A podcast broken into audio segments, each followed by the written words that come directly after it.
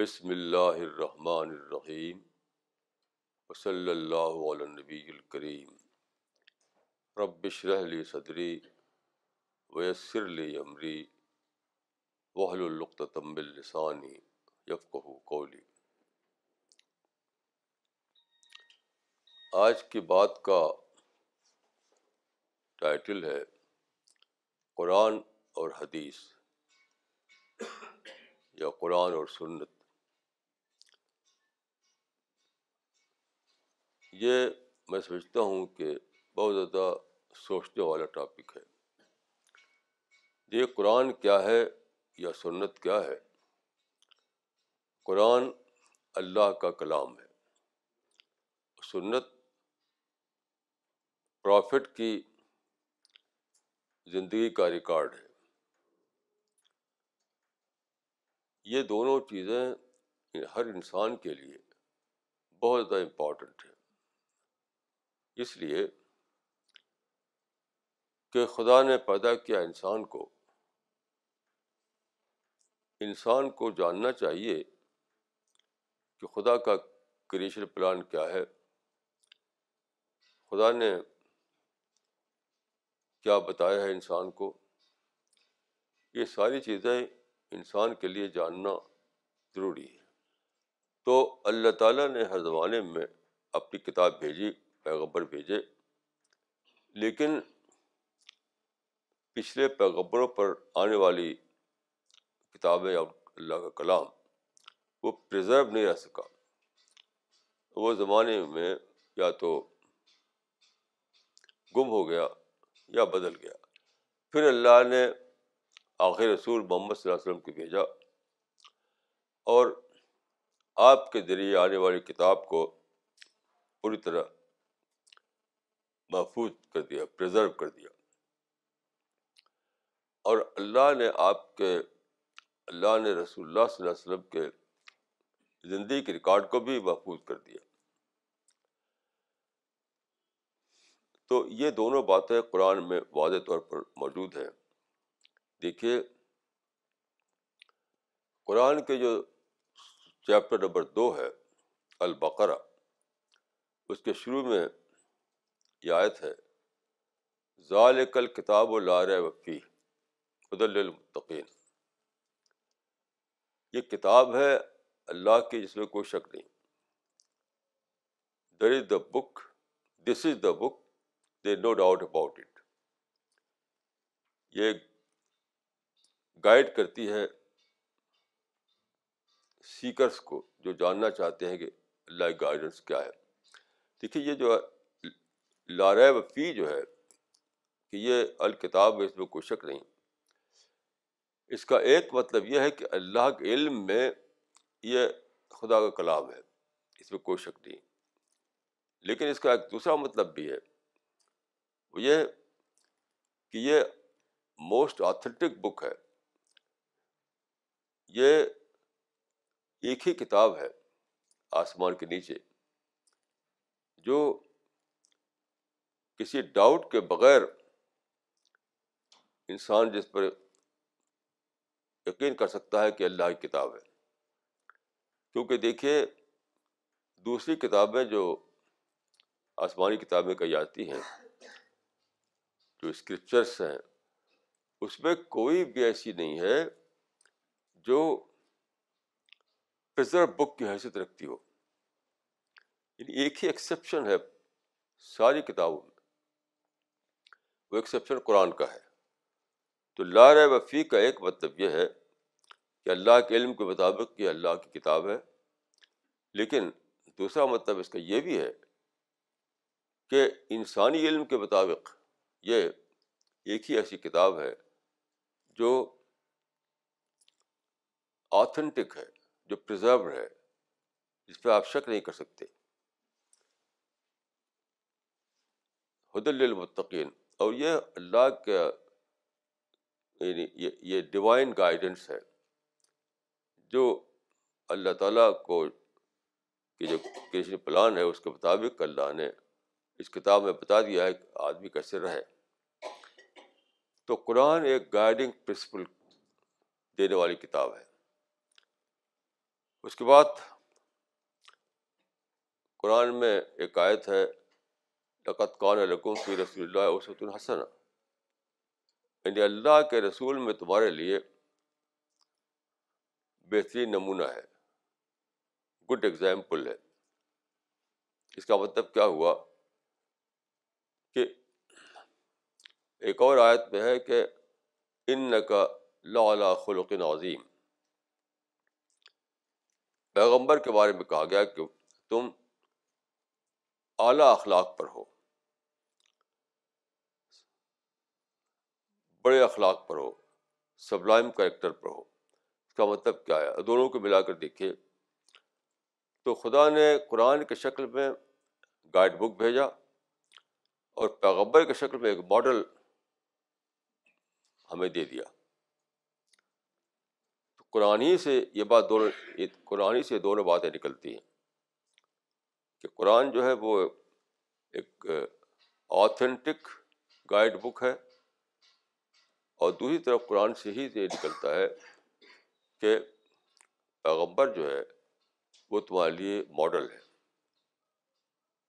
Model authentic model رسول اللہ کے model کو بھی اللہ تعالیٰ نے ہسٹوریکلی اس کو پرزرو کر دیا تو یہ دونوں چیزیں قرآن اور رسول پیغمبر کی سنت انسان کے لیے ہدایت کا ذریعہ ہے یہ بہت زیادہ امپورٹنٹ ہے یہ بات جاننا کیونکہ اگر آپ صرف قرآن کو لیں تب بھی آپ ہدایت نہیں پا سکتے صرف رسول اللہ کے سنت میں تب بھی ہدایت نہیں پا سکتے دونوں کو لینا ضروری ہے ایک سے آپ کو ملے گا ایک سے کتاب سے آپ کو ملے گی گاڑی پرنسپل اور رسول اللہ سے ملے گا آپ کو ماڈل دونوں ضروری ہیں اب میں آپ کو کچھ لوگ ایسے زمانے میں نکلے ہیں جو جن کو اہل قرآن کہا جاتا ہے وہ کہتے ہیں کہ قرآن ہمارے لیے کافی ہے ہمیں حدیث کی اور سنت کی ضرورت نہیں ہے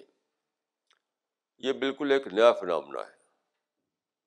کچھ لوگ ایسا سمجھتے ہیں کہ یہ یہ میں اس کو ایک فتنہ سمجھتا ہوں تو کچھ لوگ سمجھتے ہیں کہ یہ فتنہ بہت پہلے حضرت علی کے دور میں آ چکا تھا چونکہ آپ جانتے ہیں کہ حضرت علی حضرت معاویہ کے درمیان جو نظام پیدا ہوئی خلافت کے مسئلے پر دم عثمان کے مسئلے پر خلافت نہیں دم عثمان کے مسئلے پر تو اس وقت خوارج کا ایک طبقہ نکلا ان کا نعرہ تھا حز بنا کتاب اللہ تو کچھ لوگ سمجھتے ہیں کہ وہ عالیہ قرآن تھے ایسا نہیں ہے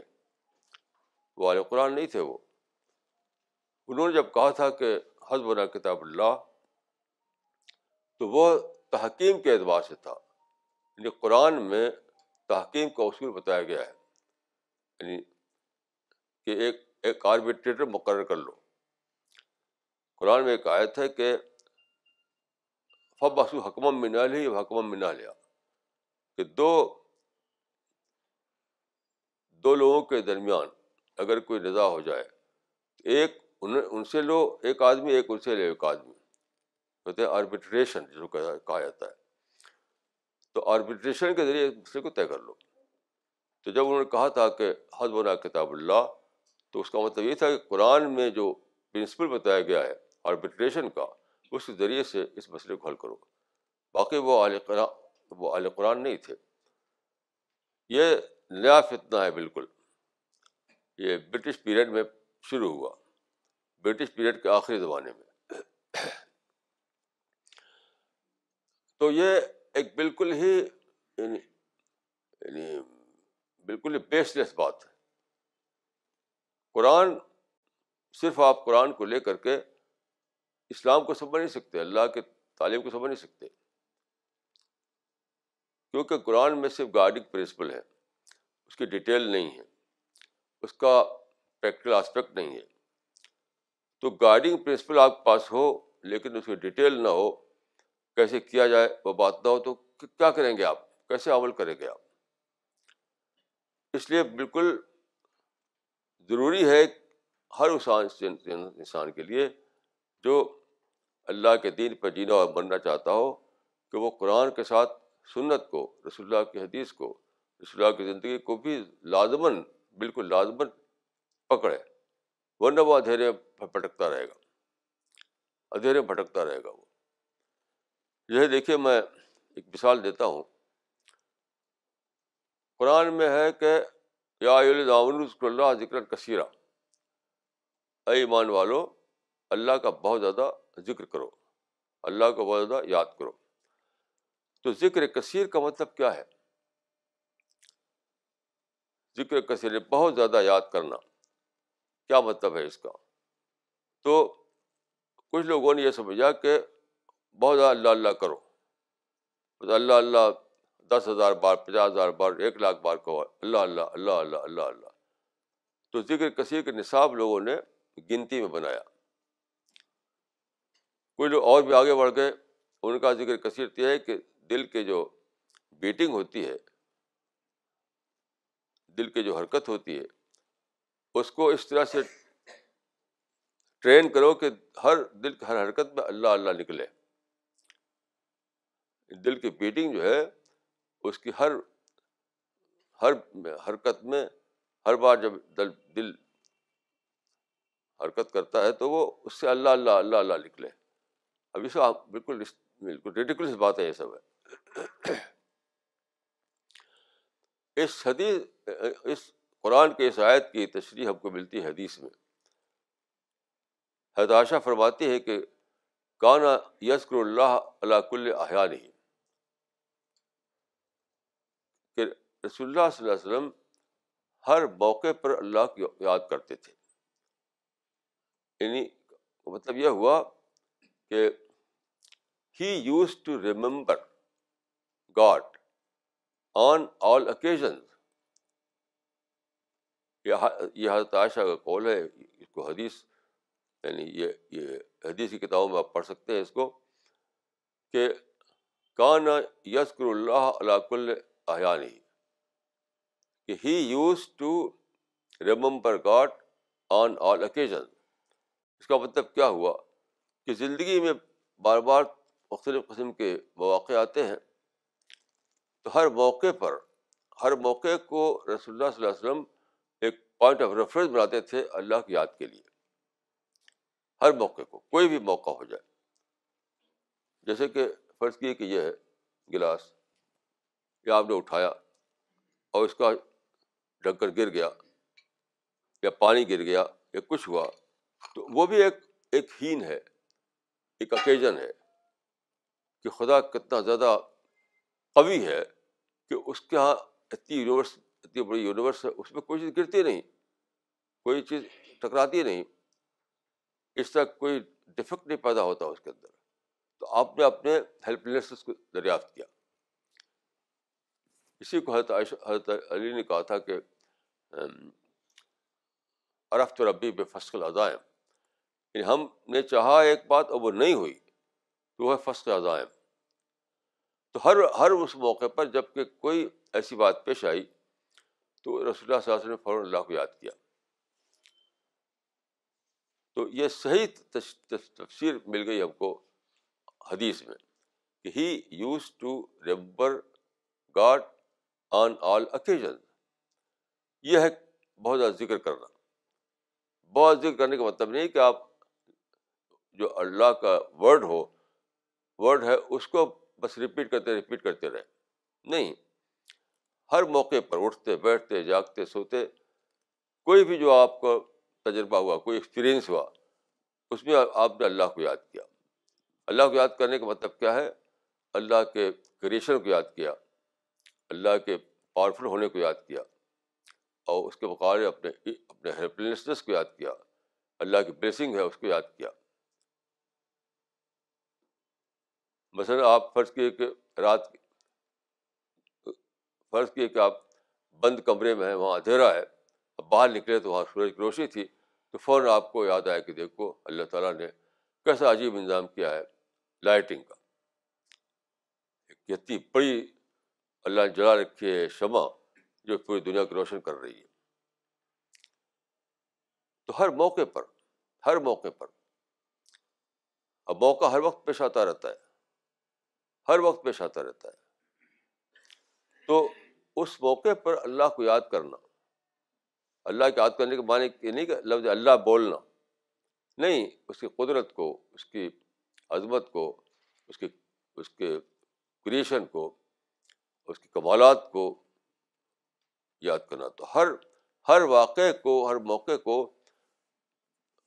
ہر ہر موقع ہر واقعہ آپ کے لیے پوائنٹ آف ریفرنس بن جاتا تھا اللہ کو یاد کرنے کے لیے یہ مطلب ہے کون اسکر اللہ علیہ کل نہیں تو اگر آپ قرآن اور حدیث کو الگ کرتے تو سب کچھ بھی نہیں سمجھ سکتے ہیں صرف گائڈنگ پرنسپل آپ کے لیے کافی نہیں ہو سکتا ہے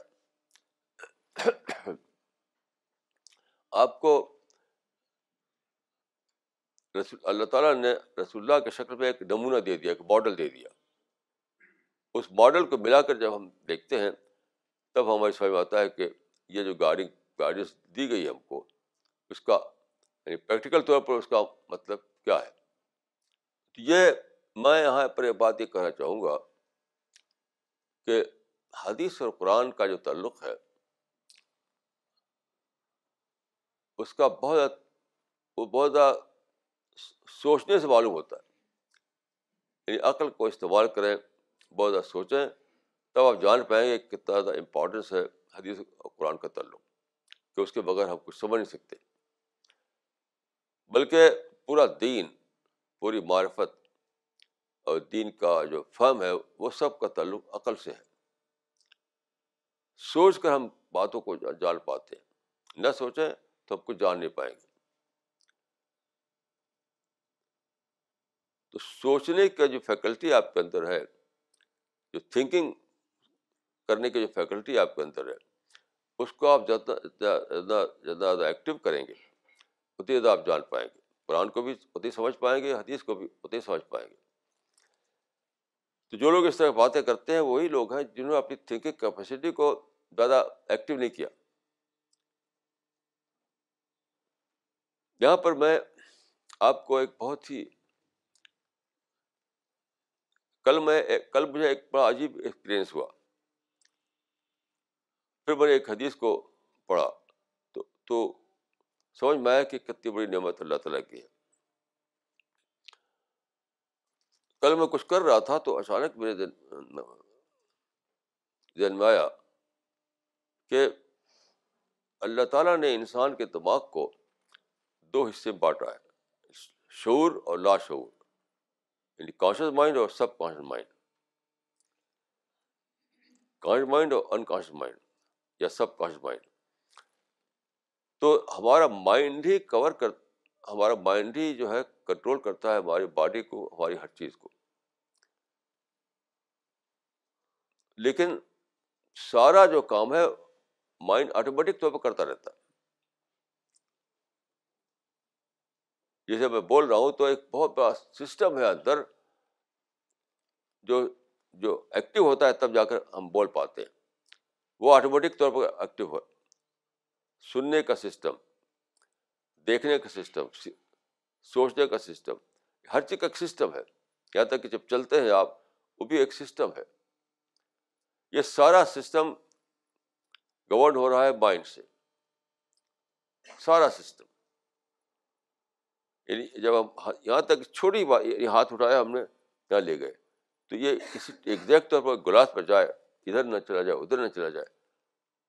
آپ نے کبھی دیکھا ہوگا ایسے لوگوں کو جن کے ہاتھ پاؤں میں کوئی بیماری ہوتی ہے ہاتھ کھاؤ بھی نہیں لگتا میں نے دیکھا ایسے لوگوں کو وہ چائے کی پہلے نہیں پکڑ سکتے تو ہاتھ جب لے آئیں گے تو ادھر لے آئیں گے ادھر چلا جائے گا ادھر لے ادھر چلا جائے گا میں نے ایسے لوگ دیکھے ہیں جن کو پارکنسن کی بیماری ہوتی ہے راشا کی بیماری ہوتی ہے تو وہ وہ, وہ ان کا ہاتھ پاؤں سے کام نہیں کرتا چلتے ہیں تو پاؤں ادھر جاتا ہے کہیں ادھر جاتا ہے تو یہ کیا ہے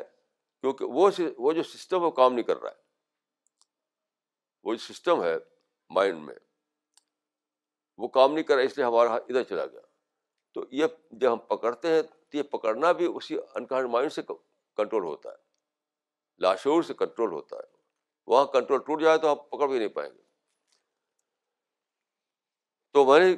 مجھے ایک بات سمجھ جیسے ہم کھانا کھاتے ہیں تو کھانا ہم نے اٹھایا منہ میں ڈال لیا اس کے بعد ڈائجسٹ ہوتا ہے وہ تو سارا کنٹرول ہوتا ہے انکا مائنڈ سے یا لاشور سے کتنا بڑی فیکٹری چلتی ہے جو فیکٹری جو ہے لیونگ سیل بناتی ہے جو بلڈ بناتی ہے جو بون بناتی ہے جو فلیش بناتی ہے جو ناخن اور بال بناتی ہے کتنی بڑی فیکٹری ہے وہ سب ہم ہم تو ہی چلاتے ہیں ہم شور کے تحت نہیں چلاتے وہ سب لاشور کے تحت چلتی ہے وہ ہم سانس لیتے ہیں تب بھی لاشور کے تحت تو سارا جو فنکشن ہے جس سے ہم زندہ ہیں وہ سب کو کنٹرول کر رہا ہے لاشور اب سوال ہے کہ شعور کا فنکشن کیا ہے تو میں نے سوچا کہ اللہ تعالیٰ نے شعور کو فری کر دیا ہے فارغ کر دیا ہے کہ معرفت کی باتیں سوچے وہ ایک عجیب غریب مجھے احساس ہوا کہ اللہ تعالیٰ نے میرے شعور کو فری کر دیا ہے کہ خوب سوچو اللہ تعالیٰ کے بارے میں باقی تو ہم کام کریں گے تمہارا کھانا ہم ہضم کروائیں گے سو اور جتنے بھی فنکشن ہیں سب ہم کروائیں گے تم کو صرف سوچنا ہے جس کو اردو میں کہتے ہیں فارغ کر دینا کسی کو یا فری کر دینا تو اللہ تعالیٰ کو سب سے ضروری بڑی چیز جو مطلوب ہے وہ ہے آدمی سوچ کر اللہ کو دریافت کرے سوچ کر باتوں کو جانے اس کے لیے اللہ تعالیٰ سور کی جو فیکلٹی ہے ہماری یعنی کانشیس مائنڈ جو ہے ہمارا اس کو ایک دم فری کر دیا کچھ کام ہی اس کا نہیں کوئی سب کام آٹومیٹک طور پر ہو رہا ہے سب آٹومیٹک طور پر ہو رہا ہے یہ دو چیزیں ہیں جس سے ہم جو میری سمجھ میں آیا ایک تو نیچر میں جو سسٹم ہے جس کو ہم لائف سپورٹ سسٹم کہتے ہیں وہ بھی اپنے آپ کام کر رہا ہے سورج اپنے آپ روشنی دے رہا ہے درخت اپنے آپ آکسیجن سپلائی کر رہے ہیں ہوائیں اپنے آپ دوڑ رہی ہیں کہ ہماری آواز آپ تک پہنچے کھیت سے اپنے آپ گلا نکل رہا ہے رین جو ہے رین اپنے آپ اس کا نظام چل رہا ہے ہم کوئی نہیں چلاتے اس کو ایسا نہیں کہ ہم کوئی ہینڈل گھمائیں تب چلے وہ تو ایک طرف نیچر کا جو لائف سپورٹ سسٹم ہے وہ اپنے آپ کام کرتا ہے اگر فرض کہ ہم کو یہ کرنا ہو ہمیں فیکٹری بنانی پڑے اس سے ہم آکسیجن نکالیں اور پھر ہم سانس لیں تو سارا دن اسی میں پڑے رہیں گے ہم سارا دن اسی میں پڑے رہیں گے تو ہم کو آکسیجن ملے گا تو دوسرا کام تو کچھ کر نہیں پائیں گے تو لائف سپورٹ سسٹم جو ہے وہ آٹومیٹک طور پر کام کرتا ہے باڈی کا جو سسٹم ہے وہ بھی more than ninety ninety nine percent اپنے آپ کام کر رہا ہے اب شعور جو سب سے بڑی چیز ہے شعور ان ریزن اس کا کیا کام ہے اس کا کام ہے سوچنا سچائی کو ڈسکور کرنا کیسی عجیب بات ہے یعنی اللہ تعالیٰ نے آپ کو فری کر دیا ہے اس بات کے لیے کہ آپ سچائی کو دریافت کریں تو یہ ایک حدیث سے عجیب غریب طور پر یہ یہ بات مجھے اس وقت میری ذہن بھائی جب ایک آیت میں نے سوچا قرآن میں ایک آیت ہے ان شرط دواب بے سم البکم الدین لا کر بڑی عجیب آیت ہے کہ the worst creature are those who don't use their reason کیسی عجیب آیت ہے یہ دا وسٹ کریچر سب سے برے جانور وہ لوگ ہیں جو اپنی عقل کو استعمال نہ کریں worst creature are those who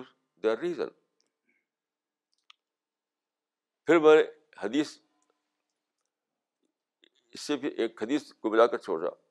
ایک حدیث میں کہ اللہ تعالیٰ نے عقل کو پیدا کیا عقل ان یعنی مائنڈ کو ریزن کو عقل کو پیدا کیا تو اس سے کہا کہ تج سے زیادہ بڑی چیز کوئی بھی نہیں پیدا کی میں نے سب سے بڑی چیز جو میں نے پیدا کی وہ تو ہے اور پھر اس میں تھوڑا لمبی حدیث ہے کند المال میں پھر آپ نے عقل کو خطاب کرتے ہوئے فرمایا بیکا او رفو و بیکا او مدو کیسی عجیب یہ حدیث ہے عقل سے کہا ریزن سے یا مائنڈ سے بیکا او رفو و بیکا او مدو through you I will be discovered through you I will be acknowledged اے عقل تیرے ذریعے سے میں جانا جاؤں گا اور اے عقل تیرے ذریعے سے میں میری حمد کی جائے گی بیکا او رف و بیکا او مدو through you I will be discovered through you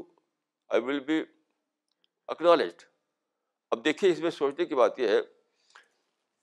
کہ عقل کیسے ایسا کر پائے گی لیے کہ اس کو فارغ کر دیا ہے تب کر پائے گی عقل کو فارغ کر دیا کہ تم بس یہی کام کرو کو دوسرا کام کرنا ہی نہیں ہے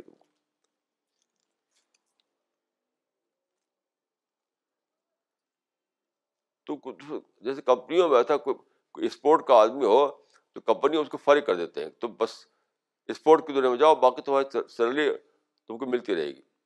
تمہارے ساتھ کام ہوتا رہے گا تم کو کچھ دوسرا کرنا نہیں ہے تو وہ کو بس اسپورٹ میں آگے بڑھنا ہے تاکہ ہماری کمپنی کا نام ہو تو کوئی اچھا اسپورٹ میں آگے بڑھتا ہے تو کمپنیاں اس کو فارغ کر دیتی ہے فری کر دیتی ہے تو اللہ تعالیٰ نے شعور کو یا عقل کو یا مائنڈ کو فری کر دیا ہے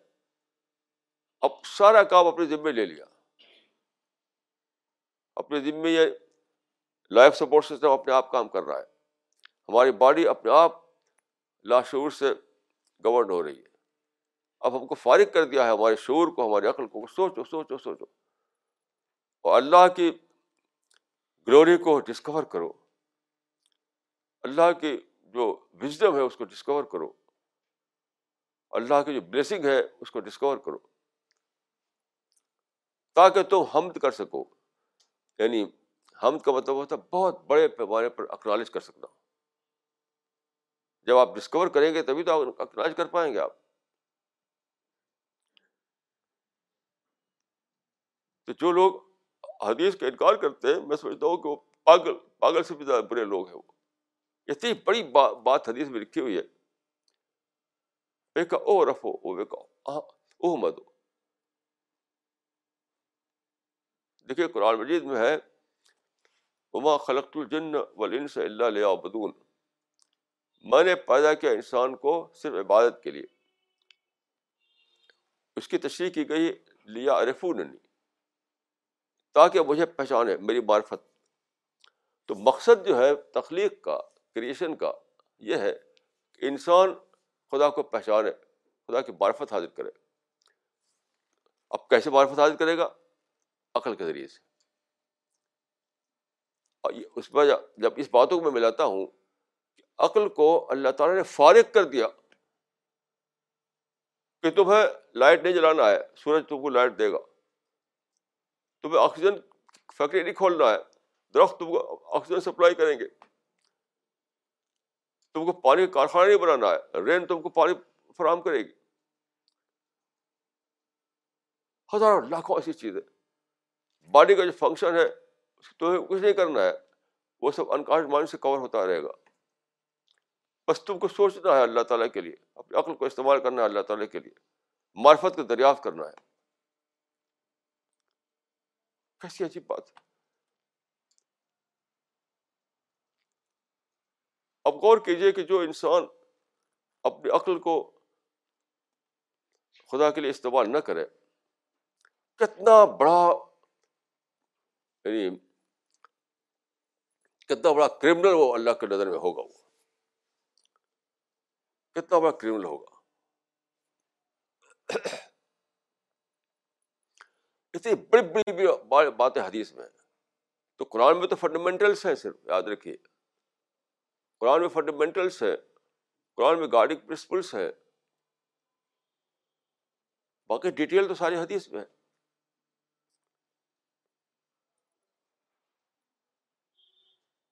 عجیب عجیب باتیں ہیں حدیثوں کو پڑھیں آپ قرآن آپ جانتے ہیں قرآن تو چھ ہزار چار سو ورڈس ہے کل سکس تھاؤزنڈ فور ہنڈریڈ اور حدیث تو پچاس ہزار ہے ففٹی تھاؤزینڈ ہے تو ساری باتیں جو ہیں حدیثوں میں موجود ہیں تفصیل کے اعتبار سے جو آدمی یہ کہ مجھے قرآن کافی ہے وہ تو بس کہ بالکل یعنی بیڈنیس کی بات کر رہا ہے وہ کیسے کافی ہو جائے گا بتائیے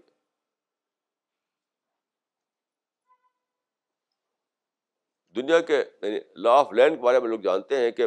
کانسٹیٹیوشن کافی نہیں ہو جاتا کبھی کسی کنٹری کے لیے لا اور جو ایکٹ بنائے وہ ضروری ہو ضروری ہوتے ہیں صرف کانسٹیٹیوشن سے آپ کسی ملک کو نہیں چلا سکتے اور جو لیگل سسٹم ہے اس کو استعمال کرتے ہیں تب ملک چلتا ہے یہاں آپ کہہ رہے ہیں کہ صرف قرآن کافی ہے تو میں تو سمجھتا ہوں کیسے لوگ انہوں نے اپنی تھنکنگ فیکلٹی کو استعمال نہیں کیا اس سے ایسی باتیں کہہ رہے ہیں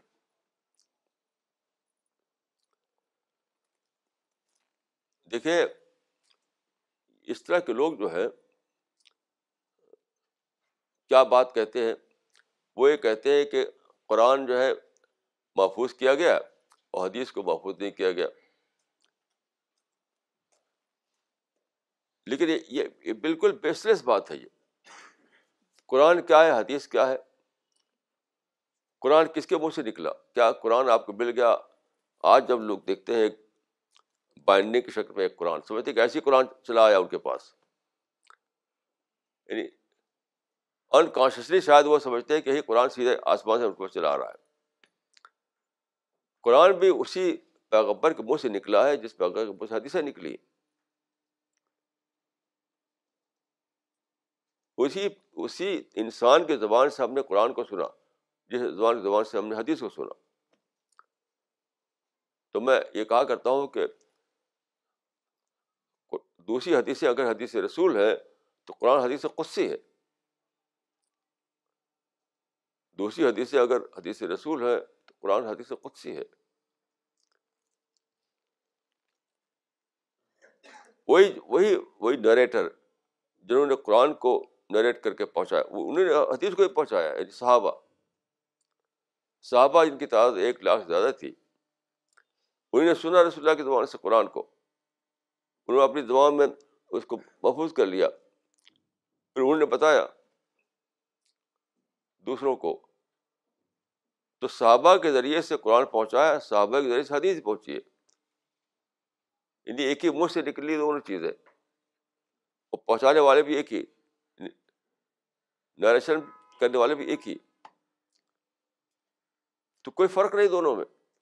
اگر ثابت ہو جائے کہ رسول اللہ کی حدیث ہے تو کوئی فرق نہیں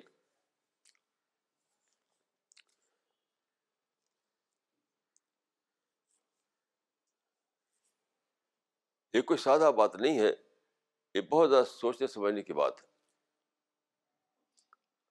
بہت زیادہ سوچنے سمجھنے کی بات ہے جب رسول اللہ کی وفات کے بعد جس طرح سے وفات فات ہوئی ہے اس وقت قرآن اس شکل میں موجود نہیں تھے اسی آواز لیتے ہیں لوگوں کے مائنڈ میں میموری یعنی میں تھا میموری میں تو کیا ہوا ہے ابو بکر کے زمانہ آیا خلافت کا اس زمانے میں صحابہ کے مشورے سے آپ نے یہ کیا کہ بہت زبردست حافظ تھے قرآن کے اور وہ کاتب بھی تھے یعنی زید ثابت انصاری ان کو ان کو خلیف اول نے ان کو اپائنٹمنٹ کیا کہ تم قرآن کو لکھو تو قرآن اس وقت جو تھا وہ زیادہ تر ممری میں تھا مبنی میں تھا اور لکھا ہوا بھی تھا لوگ اس کو فطرہ بناتے ہیں کہ رسول اللہ صلی اللہ علیہ وسلم نے فرمایا تھا کہ قرآن کو لکھو اور حدیثوں کو مت لکھو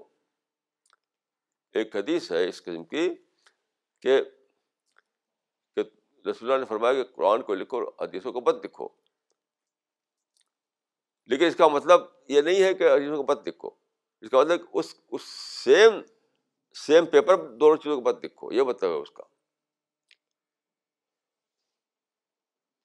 سیم پیپر پر رسول اللہ نے فرمایا سے تکتبو انی غیر القرآن لا تختبنی غیر القرآن مجھ سے قرآن کے سوا کسی اور چیز کو نہ لکھو اس کا مطلب اسی سیم پیپر پر نہ لکھو یہ مطلب نہیں کہ سرے سے لکھو ہی مت صاحبہ نے بہت لکھا تو چونکہ ہوا ایسا کہ پچھلی کتابیں جو تھیں اسی لیے ان میں گڑبڑ ہو گیا ملاوٹیں ہو گئی کہ اسی پیپر پہ لکھا کرتے تھے لوگ کیونکہ پہلے پیپر بہت ہی یعنی ریئر آئٹم ہوا کرتا تھا بہت ہی زیادہ کم ملتا تھا آج کل ایک طرح نہیں تھا کہ پیپر افراد کے ساتھ ہے آپ خوب استعمال کیجیے اور جو جیسا چاہے کیجیے بہت ہی ریئر آئٹم تھا کاغذ تو لوگ کیا کرتے تھے کہ پچھلی امتوں میں ایسا ہوا کہ کلام اللہ کو لکھتے تھے کسی کاغذ پر تو اسی پر اپنی بات مثلاً انہوں نے ایک کمنٹری ہے ان کی ایک ہے ایکسپلینیشن ہے اس کو بھی لکھ لیا آپ سنا تھا اس کو بھی لکھ لیا اس سیم کاغذ پر دونوں لکھتے تھے اس سے وہ گڑبڑ ہو گیا اور اس کی پیورٹی باقی نہیں رہی رسول اللہ نے چاہا کہ قرآن کے سلسلے میں ایسا نہ ہونے پائے تو جب آپ نے کہا تھا کہ لا تکتبو عنی غیر قرآن تو اس کا مطلب یہ تھا کہ جس پیپر پر تم قرآن کو لکھتے ہو اسی پیپر پر میری حدیث بد لکھو اس کو الگ سے اس کی حفاظت کرو تو خیر کیا ہوا کہ حضرت بکر رضی عنہ نے بن ثابت انصاری کو مقرر کیا کہ تم قرآن کو جمع کرو اور ایک ایک جلد میں پورا لکھا جائے اس کو تو اس زمانے میں انہوں نے ایک بہت زبردست یعنی اہتمام کیا اس کو ڈاکٹر مورس بکائی نے کہا ہے double checking system double checking system وہ کیا تھا کہ ہزاروں ہزار صحابہ ایسے تھے جن کو پورا قرآن یاد تھا رسول اللہ اللہ صلی علیہ وسلم نے اب یہ یہ سمجھ لیے کہ پہلے زمانے میں جب کہ پرنٹنگ پریس سے پہلے ہر جگہ ایسا ہوتا ہے لوگوں کی میموری بہت محفوظ ہوا کرتی تھی یعنی اس زمانے میں پری پرنٹنگ پریس جو ہے شاید دنیا میں میموری سے کام چلتا تھا تو میموری بہت بہت ہی اچھی ہوتی تھی بہت اچھی ہوا کرتی تھی جیسے آج کل دیکھیے آج کل جب موبائل جب سے آ گیا ہے تب سے لوگوں کو ٹیلی فون نمبر یاد نہیں آتا دوسروں کے پہلے میں نے ایسے لوگ دیکھے کہ سو سو نمبر یاد آتا ان کا ایسے لوگ میں نے دیکھے ہیں جب موبائل نہیں تھا اب موبائل میں آپ ایک بٹن دباتے تو درد سے نمبر آ جاتا ہے تو اب وہ لوگ بھولنے لگے یعنی دوسروں کے ٹیلی فون نمبر اب ان کے مائنڈ میں نہیں رہتے اب موبائل میں رہتے ہیں استعمال جس جس جس فیکلٹی کو آپ استعمال کرتے ہیں اس کی طاقت بڑھ جاتی ہے تو پہلے زمانے میں دیکھیے ممبری بہت استعمال ہوتی تھی پرنٹنگ پریس سے پہلے تو بہت آسانی سے لوگ یاد کر لیا کرتے تھے تو رسول اللہ صلی اللہ علیہ وسلم پر جو قرآن اترتا تھا آپ پڑھتے تھے آخر میں آپ نے باقاعدہ پورا پورا قرآن پڑھ کر سنایا لوگوں کو جب مکمل ہو گیا تو پورا پورا قرآن سلسلے وار بہت سے لوگوں کو یاد ہو گیا ہزاروں لوگوں کو صحابہ صحابہ میں سے انہیں میں سے ٹاپ کے آدمی تھے زید بن ثابت انصاری تو ان کو مقرر کیا ہے تو بکر نے تو انہوں نے کیا کیا کہ اعلان کیا کہ جتنے کسی کے پاس کوئی لکھا ہوا تو لوگوں نے کسی نے پیپر پہ لکھا تھا کسی نے ہڈی پہ لکھا تھا کسی نے چمڑے پہ لکھا تھا کسی نے جھلی پہ لکھا تھا وہ سب لا کے جمع کرو تو اس کا مطلب یہ نہیں تھا کہ قرآن مکمل موجود نہیں تھا وہ موجود تھا دماغوں میں میموری میں تو مور بکائی نے لکھا ہے کہ وہ وہ منگایا گیا تھا چیکنگ کرنے کے لیے کہ لوگ سناتے تھے تو وہ چیک کرتے تھے کہ کیا یہ لکھا ہوا بھی ہے اصلاً تو قرآن موجود تھا ابھی بھی مائنڈ میں لیکن اس کی یعنی آتھینٹسٹی کو چیک کرنے کے لیے مزید اس سے ملاتے تھے وہ ویریفائی کرتے تھے اس سے ایک ایک ایک حدیث میں ہے کہ دو آیتیں نہیں مل رہی تھیں تو اس کا مطلب یہ نہیں کہ دو آیتیں دباؤ میں نہیں تھیں وہ ایک آدمی کے پاس ملی وہ ایک حدیث آتی ہے ایسی کہ دو آیتیں قرآن مجید کی ایسی تھیں جو مل نہیں رہی تھیں لوگ سمجھتے تھے کہ وہ دو آیتیں غائب تھیں ایسا حرکت نہیں ہے وہ دو آیتیں بھی لوگوں کی میموری محفوظ تھیں لیکن اس کو ویریفائی کرنے کے لیے کوئی لکھی ہوئی چیز نہیں مل رہی تھی تو جب پورا پورا قرآن ویریفائی ہو گیا ڈبل چیکنگ سسٹم کے اصول پر تو کیا ہوا کہ اس وقت کا جو پیپر ہوا کرتا تھا تو اس پر لکھا انہوں نے زید انصاری نے لکھ کر کے اس کو اس کی بائنڈنگ کی گئی اور چونکہ وہ چوکور تھا اس لیے اس کا نام رکھا ربا ربا مینس اسکوائر یہ حدبوں کے زمانے میں ہوا اور پھر اس کے بعد اس کی اس کو رکھ دیا گیا حضرت حفصہ کے پاس حضرت حفصہ جو تھی آپ کی زوجہ تھی تو حفصہ گھر پہ رکھ دیا گیا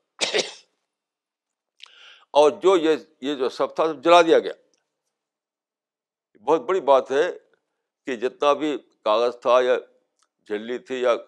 جس پہ لکھا گیا تو قرآن بھی وہ سب سب جلا دیا گیا وہی ایک لکھا ہوا محفوظ رہا جو حضرت حفصہ کے پاس رکھا گیا پھر اس کے بعد وہ وہ ایک ہی نسخہ تھا لوگ میموری سے قرآن پڑھا کرتے تھے پھر حضرت عثمان نے اس قرآن کو منگایا اور منگا کر کے اور بہت سے نسخے تیار کروائے بہت ہی کاپی اور مختلف ملکوں میں بھیجوا دیا شام میں ایجپٹ میں ہر جگہ بھیجوا دیا تو اب اب وہ مسجدوں میں رکھ دیا گیا اور اس سے لوگ نقل کرنے لگے تو حضرت عثمان نے جب کاپی کروائی تھی اس وقت تک بہت سے لوگ اپنے آپ اپنے آپ میموری سے لکھ چکے تھے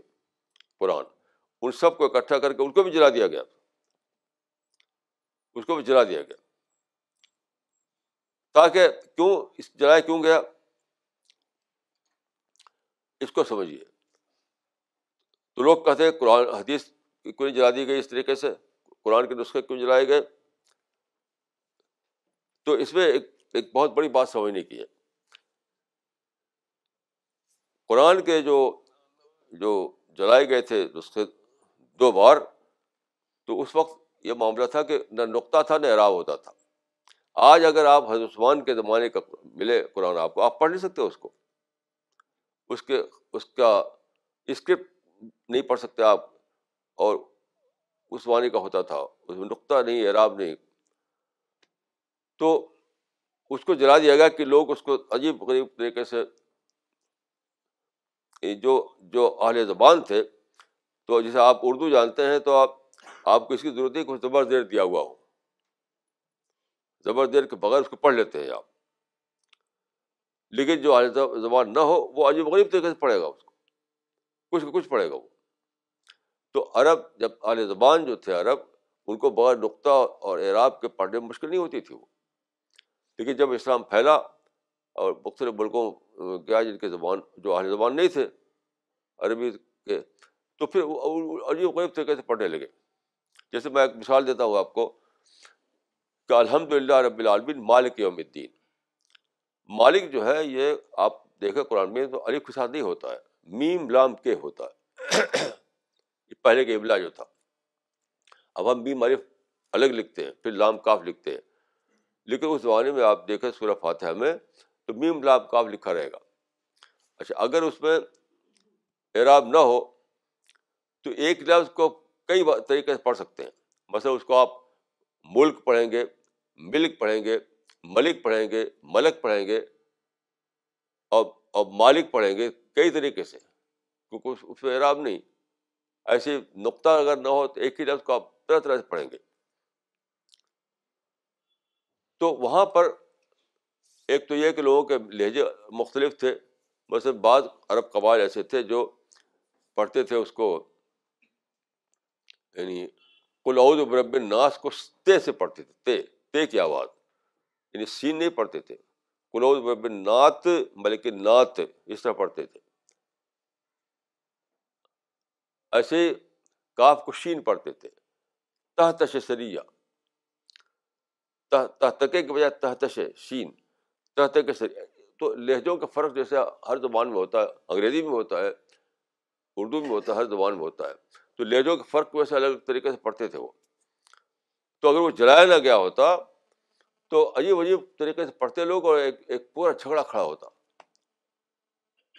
لیکن جب حدیث مدور نہیں ہوئی ہیں تو وہ سو سال سے زیادہ مدت گزر چکی تھی یعنی عباس کے زمانے میں تو اس وقت یہ مسئلہ نہیں تھا اس وقت خط ایجاد ہو چکا تھا نقطے بن چکے تھے عراب بن چکا تھا ہر چیز مدور ہو چکی تھی تو اب اب جلانے کی ضرورت نہیں تھی اب عقل کا عقل کا استعمال کافی ہے جلانے کی کوئی ضرورت نہیں تو اب یہ صرف اتنا فرق ہے قرآن و حدیث میں کہ جو غلط طریقے سے پڑھنے کی جو چیزیں تھیں وہ جلا دی گئی اس کو وجود نہیں وجود نہیں ہے اور حدیثوں کے سلسلے میں یہ ہوا کہ چھاٹ دیا گیا مدثین نے علم رجال بنایا بہت سے فنون بنایا انہوں نے چھاٹنے کے چھڑائی کرنے کے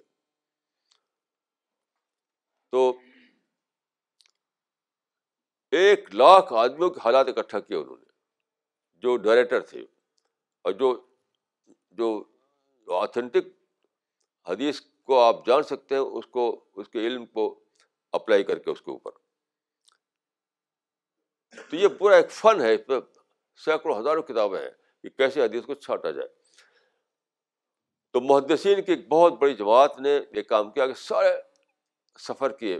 سارے صحابہ اور تعبین تبا تعبین سے جنہوں نے سنا تھا ان کا ان ان کے سے جا کے پوچھا حدیث ہے پوچھ پوچھ کے لکھا اس کو پھر چھانٹا اس کو چھٹائی کیا ان کی چھٹائی کر کے جو صحیح حدیثیں تھی الگ کر دیا اور جو ضعیف تھے الگ کر دیا تو انہوں نے یعنی چھٹائی کا کام اتنا زیادہ کر دیا کہ اب اس میں کوئی شک و شبہ باقی نہیں رہا لیکن پھر بھی بعد کے زمانے میں اس کو ری ایسس کرتے رہے لوگ ریوائز کرتے رہے لوگ ابھی حال میں یعنی ٹوئنٹی سینچری کے سیکنڈ ہاف میں ایک بہت بڑے عالم جو ان کا نام ہے محمد ناصر الدین البانی سعودی عرب میں رہتے تھے ان کا انتقال ہو گیا تو انہوں نے پھر سے ری ایگزامن کیا ساری حدیثوں کو ذخیرے کو بہت عمر گزار دی اسی انہوں نے پھر انہوں نے بارہ جلدوں میں کتاب کیا بارہ ذخیم جلدوں میں چھ جلدوں میں کیا کیا سر سرت الحادیث صحیح اور چھ جلدوں میں سر سرت ضعیفہ یہ چھ جلدوں میں چھانٹ کر وہ الگ کر دیا جو حدیث صحیح ہیں آتھینٹک ہے اچھا جن لوگ وہ کر دیا جو حدیث یعنی ضعیف ہے تو اب اگر دیکھیے اگر کوشش چاہے پھر سے ایگزامن کرنا تو اس کے لیے موجود ہے ایگزامن کر سکے وہ یعنی اگر کسی کے پاس ٹائم ہو تو ساری چیزیں موجود ابھی بھی موجود ہے کتابوں میں آپ ایگزامن کیجیے جا کر کے ان کو آپ پر ٹائم نہیں ہے تو جن لوگوں نے کیا ہے ان سے فائدہ اٹھائیے آپ بس البانی صاحب کتاب پڑھ لیجیے آپ اب اگر آپ پاس ٹائم نہیں ہے تو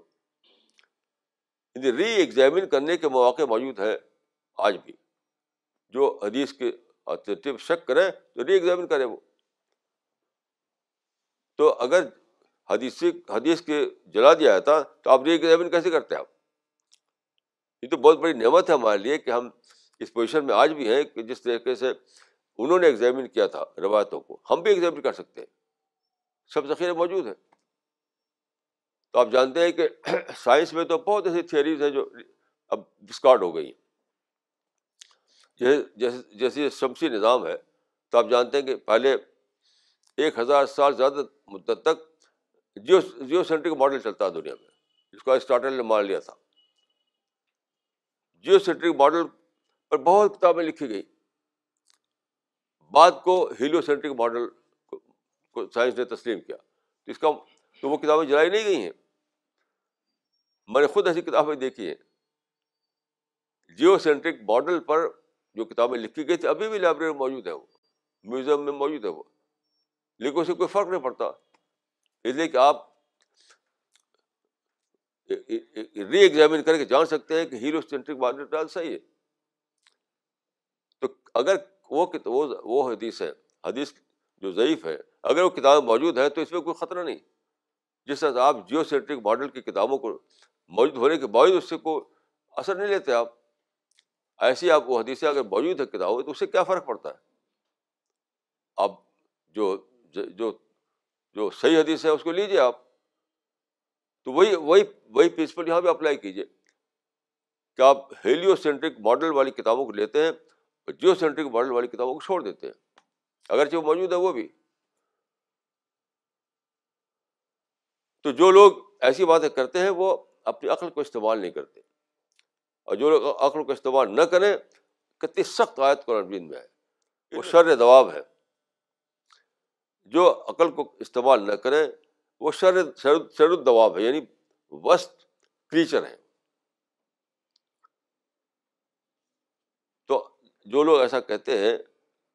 وہ اپنی عقل کو استعمال نہیں کرتے اور خود قرآن کے مطابق وہ شر و قرار پاتے ہیں کیسی عجیب بات ہے تو دیکھیے آدمی کو بہت زیادہ سنجیدہ ہونا چاہیے کیونکہ سچائی کو اگر دریافت کیے بغیر آدمی مر گیا تو پھر تو ترافی نہیں ہو سکتی سچائی کو دریافت کیے بغیر آدمی مر گیا اس کو نہ قرآن کو جانا نہ حدیث کو جانا نہ رسول کو جانا اور مر گیا وہ دوبارہ تو آنا نہیں ہے دوبارہ لوٹنے کی بات نہیں یہاں پر ہے تو جب اپنی عقل کو استعمال کریں گے تو معلوم ہوگا کہ حدیث کے بغیر تو قرآن کے کو سمجھنے بہت ہی مشکل ہے بہت مشکل کا ممکن نہیں ہے کیسے سمجھیں گے آپ صرف گارڈنگ پرنسپل کو لے کر کیسے سمجھیں گے آپ اس کی ڈیٹیل کو اور اس کی اور جو باتیں اس کے اندر ہیں کیسے سمجھیں گے اب میں اب ایک ایک حدیث میں عرض کرتا ہوں قرآن کو لیجیے اور حدیث کو لیجیے قرآن میں ہے کہ ان مال اوس ریسرا ان مال اوس اسرا یعنی اوسر کے ساتھ یسر رہے اوسر کے ساتھ یوس رہے یعنی یعنی ڈفیکلٹیز کے ساتھ ساتھ پرابلم کے ساتھ اپرچونیٹیز بھی ہیں یعنی where there there are are problem opportunities یہ قرآن میں ہے لیکن چونکہ اس میں رپیٹ کیا ہے یسر قرآن قرآن میں اس سے رسول اللہ صاحب سے انفر کیا انفر کر کے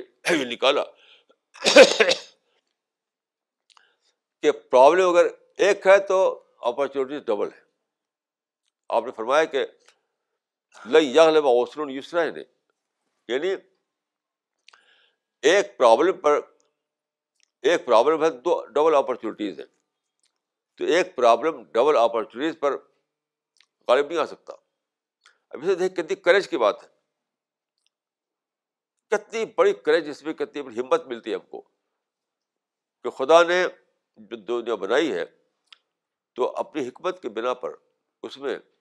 اگرچہ اس نے رکھا ہے یعنی مشکلات کو ڈفیکلٹیز کو یہ ڈفیکلٹیز جو ہے وہ پارٹ آف نیچر ہے لیکن ساتھ ساتھ اللہ تعالیٰ نے کیا کیا اپرچونیٹیز سے بھر دیا دنیا کو اور اس طرح بنایا کہ اپرچونیٹیز جو ہے ڈبل ہوں مقابلہ ڈفیکلٹیز کے لجلے مغسر یوسرے نے کہ اے انسان تو تو تو فرسٹریشن مت پڑھ کیونکہ خدا نے جو دنیا بنائی ہے اس میں اگر پرابلم ایک ہے تو اپارچونیٹی ڈبل ہے تو اس حدیث کو سن کر کے جب میں نے اس حدیث کو پڑھا تو ایک عجیب احساس ہوا ایک عجیب احساس ہوا کہ آپ کے لیے اس میں کریج ہی کریج ہے ہمت ہی ہمت ہے ہوپ ہی ہوپ ہے کوئی کوئی اس کا ڈس ڈس اپائنٹمنٹ کا کوئی موقع نہیں آپ کے لیے تو جتنا آپ سوچیں گے جتنا آپ سوچیں گے تو آپ پائیں گے حدیث کے بغیر تو میں یعنی بےخبر رہتا قرآن کی وزڈم سے جب میں پڑھتا تھا مدرسے میں تو اس زمانے میں ایک ایک عرب شیخ تھے انہوں نے ایک کتاب لکھی تھی حدیث پر یعنی وہ کتاب یعنی وہ تھا سلیکشن تھا کچھ حدیثوں کا سلیکشن تھا اس حدیث اس سلیکشن میں انہوں نے وزڈم کی باتیں لی تھی تو اس کتاب کا نام رکھا تھا انہوں نے لال الحکم پرس آف وزڈم لال الحکم مطلب ہے پرس آف وزڈم تو ساری حدیثیں ہی پرس آف وزڈم ہیں اب جیسے دیکھیے آپ کو قرآن میں ہے کہ اصل ہو خیر یعنی peaceful settlement is the best settlement اصل ہو خیر اب حدیث میں دیکھیے اس کی اور شرح ملتی ہے ہم کو عائشہ کہتی ہے کہ رسول اللہ صلی اللہ علیہ وسلم کے بارے میں بخاری میں یہ روایت ہے کہ رسول اللہ صلی اللہ علیہ وسلم بین اللہ تعالیٰ اور whenever prophet you had to choose between the two he always opted for easier course of action rather than harder course of action اب اس اس اس آیت کی یہاں پر شرح مل گئی ہمیں کہ سلح بہتر ہے کیا مطلب کیا ہے سلح بہتر ہے کیا مطلب ہے کیا بار بار ایسا ہوتا ہے کہ ہمیں کنٹروورسی پیش آتی ہے اس دو اس میں دو آپشن ہوتے ہیں ہمارے لیے ایک ہے وائلنس کا آپشن ایک ہے پیس کا آپشن وائلنس کرے تو اور بس پرابلم بڑھتا ہے تو اس کا مطلب یہ ہے کہ easier easier course of action جو ہے وہ ہے پیسفل میتھڈ کا آپشن ہارڈر جو ہے وہ وہ ہے یعنی وائلنس کا تو جب بھی آپ کو کوئی کنٹروورسی پڑے تو آپ فوراً اس کو اس اس حدیث کی روشنی میں اپنا وہ سمجھ سکتے ہیں کہ مجھے کیا کرنا چاہیے ایسے بھی دیکھے جب رسولات پر شروع زمانے میں جو آیتیں اتری تھیں اس میں سے ایک آیت یہ تھی کہ دعوت کے بارے میں یا المدثر قم فنزر کا فکبر وسیع بک تمن ورفاظر تمنک فضبر اے نبی دعوت کا کام کرو اور صبر کرو اے نبی دعوت کا کام کرو اور صبر کرو بولے اللہ کے لیے صبر کرو اب صبر کا مطلب کیا ہے صبر کا مطلب یہ نہیں کہ پیچھے ہٹ جاؤ پسپائی کرو کچھ مت کرو چپ چاپ بیٹھ جاؤ یہ مطلب نہیں ہے اس آیت کے نکلنے کے بعد آپ نے کیا کیا اس کو لیجیے آپ تو تب سمجھ میں آتا ہے کہ صبر کا مطلب کیا ہے صبر ایک وژڈم ہے وزڈم گریٹ وژڈم وہ کیسے رسول اللہ کو یہ کہا گیا کہ دعوت کا کام کرو اعلان کرو سچائی کا توحید کا اب آپ نکلتے ہیں مکہ میں تو وہاں پر کیا ہے ایک ہی جگہ ہے جہاں پر لوگ گیدرنگ کرتے تھے اور کوئی دوسری جگہ نہیں تھی جہاں لوگ اکٹھا ہوتے ہوں تو وہ تھا کعبہ کعبہ میں ڈیلی گیدرنگ ہوا کرتی تھی ان لوگوں کی جو مشرقین تھے جو بتوں کو پوچھتے تھے تو آپ نے کیا کیا صبر کا فارمولہ اپلایا یہاں پر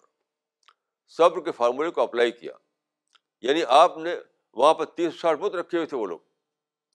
یہ لوگ وہاں تین ساٹھ بت رکھے ہوئے تھے تو آپ نے بتوں کے پریزنس پر صبر کیا اور جو گیدرنگ تھی ان کو آپ نے آڈینس کے طور پر استعمال کر کے دعوت دی یہ صبر کہ کعبہ میں بتوں کے پریزنس پر صبر کرو اور کعبہ میں جو اکٹھا ہوئے ہیں لوگ اس کو پتہ آڈینس کو انہیں استعمال کرو اس طرح آپ تیرہ سال تک دعوت دیتے رہے تو رب کا فضمر جو ہے آپ پڑھتے ہیں قرآن مجید میں اس کا ملتا ہے یہاں پر اپلیکیشن یہاں ملتا ہے تو ایک ہے اسپریچولیٹی ایک ہے اپلائڈ اسپریچولیٹی ایک ہے دین ایک ہے اپلائڈ دین ایک ہے اسلام ایک اپلائڈ اسلام تو اپلائڈ جو آسپیکٹ ہے وہ آپ کو ملتا ہے حدیثوں سے اب بغیر اس کو جانے ہوئے آپ کیسے استعمال کریں گے تو میں اللہ تعالیٰ سے دعا کرتا ہوں کہ اللہ تعالیٰ ہم کو آپ کو توفیق دے کہ ہم اپنی عقل کو استعمال کریں سوچیں تدبر کریں تاکہ ہمیں اللہ کی معرفت حاصل ہو اور اللہ تعالیٰ کے ہمیں جنت کا مستحق قرار دیا جائے اقول قولی حاضہ وصطفر اللہ اجمعین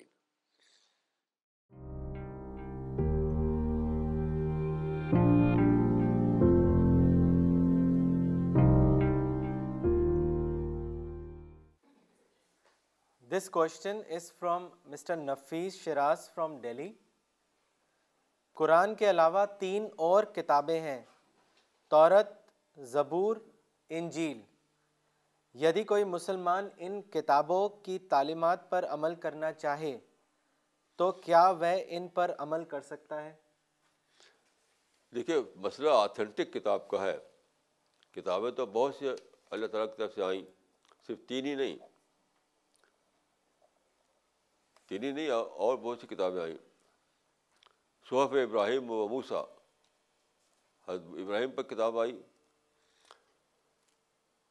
مسئلہ یہ ہے کہ جب ان کی ڈاؤٹ فل ہو گئی ہے تو ان پر آپ کیسے عمل کریں گے ہم یہ مانتے ہیں کہ اللہ تعالیٰ نے ہر زمانے میں نبی بھیجے اور اپنی کتاب بھیجی اپنے کلام بھیجا تو اس کو ہم مانتے ہیں لیکن سوال یہ ہے کہ جب ہم اس کو اس پہ پریکٹس کرنا چاہیں تو ظاہر ہے کہ جب آتھینٹک موجود ہے تو تو اس کو نہیں لیا جائے گا جس کی آتھینٹسٹی ڈاؤٹ فل ہے اس زمانے میں کسی کے لیے ایک ہی آپشن ہے وہ قرآن کا آپشن ہے دوسرا کوئی آپشن اب موجود نہیں کسی انسان کے لیے this question is from miss Sadia from Delhi often when people discover that the Quran was revealed over a period of twenty three years in a fragmentary manner they ask why God employed such a method for revealing the Quran kindly comment دیکھیے قرآن کوئی ویسی کتاب نہیں اس cars کتابیں لکھا کرتے ہیں قرآن جو ہے گائیڈنس کی کتاب ہے یعنی جیسے جیسے حالات ویسے گائیڈنس تو یہ کوئی دوسرا شکل ہی نہیں تھی کہ جیسے حالات پیدا ہوں ویسے ان کو گائڈ کیا جائے جیسے کہ میں نے آپ سے مثال دی کہ وہاں پر گیدرنگ ہوا کرتی تھی صرف کعبہ میں اور کہیں نہیں ہوتی تھی اور وہاں لیکن وہ لوگ بدھ بھی رکھے ہوئے تھے وہاں پر تو آپ فرمایا کہ فضبر ربک یعنی اللہ کے لیے صبر کر کے وہاں پر جا کے آڈینس کے طور پر استعمال کرو ان کو اس وقت یہ تھا پھر جب بعد کو حالات بدلے تو آپ حکمہ کا آپ ہجرت کر کے چلے جاؤ پھر حالات بدلے وہاں پر لوگوں نے اٹیک کرنا چاہا تو لسل کے ساتھ ایک اچھی کاج گروہ ہو چکا تھا تو وہاں کہا گیا کہ ایز اے ڈیفینس تم اسے فائٹنگ کر سکتے ہو تو حالات جو ہے بدلتے رہے اس وجہ سے پہلے وضو کی آیت تھی پھر ایک مرتبہ ایسا ہوا کہ پانی نہیں تھا وہاں پر تو تیوم کی آیت اتری چونکہ according to the situation guide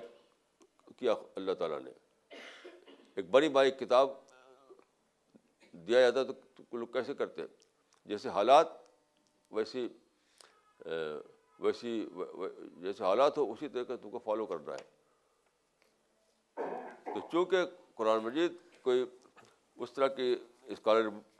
جیسے اسکالرس کتاب لکھا کرتے ہیں ایک سناپسس بنایا اس سناپسس لے کر اسٹڈی کیا پھر اسی کتاب لکھ ڈالی ایسا نہیں ہے بلکہ حالات کے مطابق گائڈ کرنا جیسے حالات ویسی گائیڈنس اس لیے ہو سکتا تھا دوسرا کوشچن ہو سکتا تھا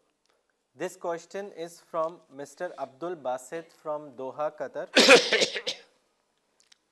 Maulana due to many present situations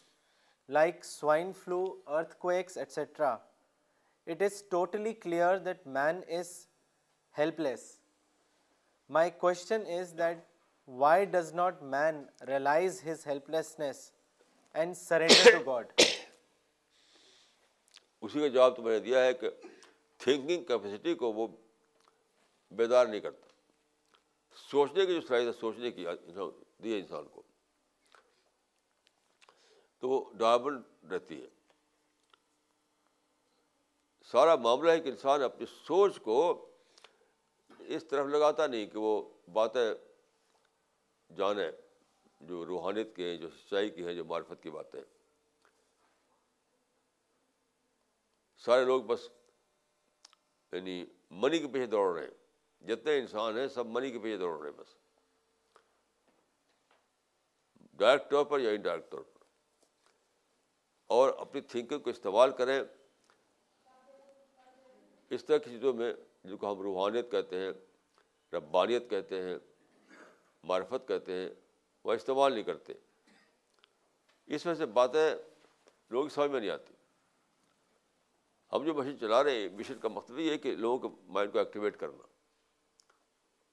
اور جو مشن ہے وہ یہی ہے کہ سوچو یعنی تدبر کرو تفکر کرو یہی ہے مشن ہمارا اور آپ دیکھیں بہت سے لوگ ہیں ہزاروں کی تعداد میں جن کو اللہ تعالیٰ نے ہماری مشین کے ذریعے سے جن کے مائنڈ کو ایکٹیویٹ کیا اب وہ سوچتے ہیں باتوں کو سمجھتے ہیں باتوں کو تو یہ آپ بھی کیجیے آپ بڑھائیے اس اس سوچ کو پیدا کیجیے لوگوں کے اندر تاکہ وہ سمجھ سکیں this question is from miss Nagma from Delhi Maulana I realize the importance of thinking but often the train of thought gets diverted I want to ask you how can we train ourselves to think اب یہی ہے کہ اپنے mind کو active رکھیے جیسی deviation کوئی ہو تو فوراً لوٹیے ڈیویشن تو ہوگا اٹ بٹ نیچرل تو سوچ کر کے ہمیں اپنے کو ڈسٹریشن سے بچانا ہے سوچ کر کے اپنے آپ کو ٹیمیشن سے بچانا ہے تو یہ تو اسی لیے جہاد کہا گیا ہے اس کو جہاد یہ جہاد ہے یہ اپنے مائنڈ کو کنٹرول میں رکھنا یہ یہ سب سے بڑا جہاد ہے جو کہا جاتا ہے جہاد نفس مانا جاتا ہے کہ جہاد نفس جو ہے جہاد اکبر ہے تو جہاز نفس کا مطلب کیا ہے یہی ہے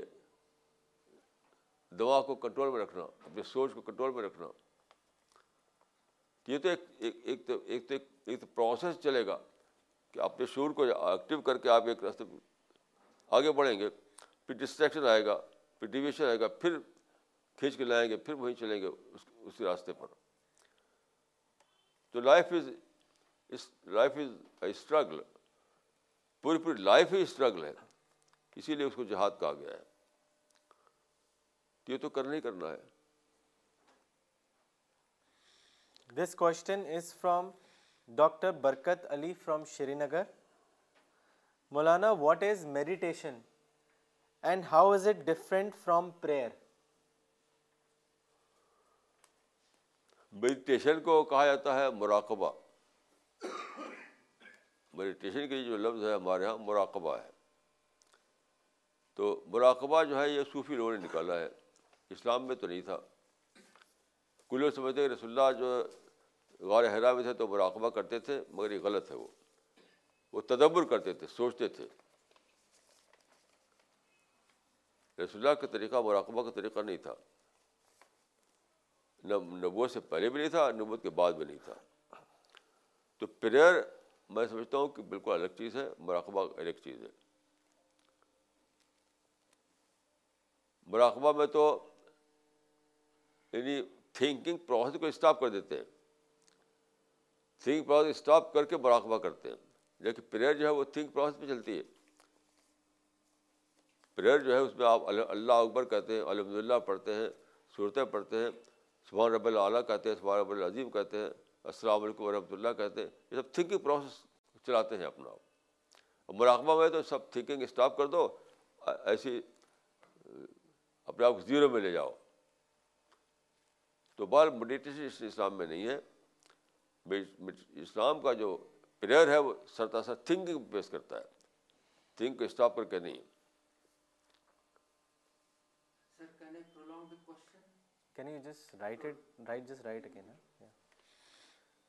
this question is from doctor Farida Khanam from Delhi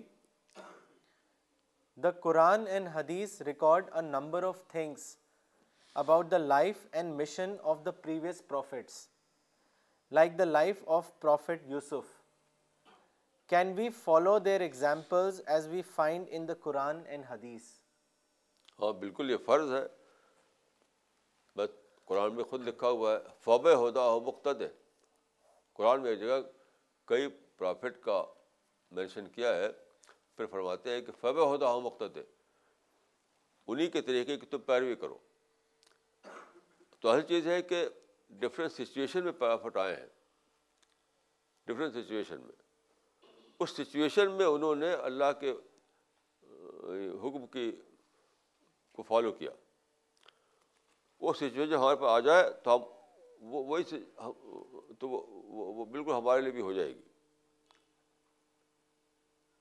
یعنی ایک ہی سچویشن سب کی نہیں رہی ہے جیسے کے زمانے میں کوئی بادشاہ نہیں ہوا کرتا تھا بادشاہ کا زمانہ نہیں تھا وہ اور یوسف کے زمانے میں ایک بادشاہ تھا تو ڈفرینٹ سچویشن میں ڈفرینٹ پیغمبر آئے ہیں اس سچویشن جب ہمارے ساتھ بھی آ جائے تو ہمیں اس اس کو فالو کرنا چاہیے جیسے مثال کے طور پر یوسف علیہ السلام نے ایک کے زمانے ایک بادشاہ تھا اس بادشاہ کو انہوں نے چیلنج نہیں کیا اس بادشاہ کو انہوں نے ڈی تھرو کرنے کی کوشش نہیں کی اس بادشاہ کو مانتے ہوئے آپ نے اس کے تحت ایک شعبہ سنبھال لیا یعنی اس کو ہم کہہ سکتے ہیں کہ فوڈ کا ڈپارٹمنٹ اس میں ایک نمونہ ہے کہ کہ کنگ سے یا رولر سے یا گورنمنٹ سے ٹکراؤ کرنا یہ کوئی پالیسی نہیں ہے اگر اس کے ایک ایک کچھ لوگ رول کر رہے ہیں اور ان کے رول کرتے ہوئے آپ کو موقع ہے کام کرنے کا تو رول کرنے دیجیے ان کو اپنے اپنے میدان میں جہاں آپ کو اپارچونیٹی مل رہی ہے وہاں کام کیجیے آپ non confront non confrontational approach کا نمونہ ملتا ہے اس میں کی زندگی میں وہ بالکل صحیح ہے وہ ان یعنی اسلامی ہے تو پچھلے پیغبروں کے بارے میں جو ان کی اپنی کتابوں میں ہے دوسرے میں اس میں تو ڈاؤٹ فل ہے کہ وہ صحیح ہے کہ نہیں صحیح ہے لیکن جو قرآن مجید میں آ گیا ہے وہ تو بالکل صحیح ہے وہ تو آتھینٹک ہے اور ضرور ہمیں اپنے حالات کے لحاظ سے اس کو فالو کرنا ہے This question is from Mr. Khaja Kalimuddin from Pennsylvania. Maulana Saab, I read these two hadiths of Prophet Muhammad in a book. First hadith is, I was a prophet when Adam was between water and clay. And the second hadith is, I was the first of prophets as creation and the last of them in resurrection. Reference of Abu Hurairah is given here he wants to know your comment on these two hadith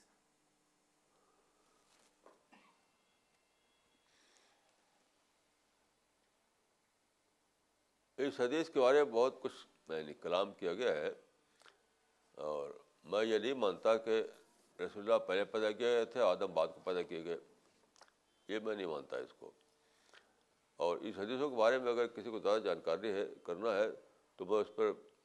سوال لکھ کے بھیجا میرے پاس تو میں ان شاء اللہ اس کا جواب دوں گا رسالہ میں اس وقت میں یہی کہہ سکتا ہوں کہ عبد اللہ کے کانسیپٹ نے یہ یہ غلط قسم کا ایک تصور بنایا مسلمانوں میں کہ رسول اللہ کا آدم سے پہلے پیدا کر دیے گئے تھے یہ ایک صحیح بات نہیں ہے رسول اللہ آدم کے بعد ہی پیدا ہوئے بنو اسماعیل میں تو اس مسئلے میں اگر آپ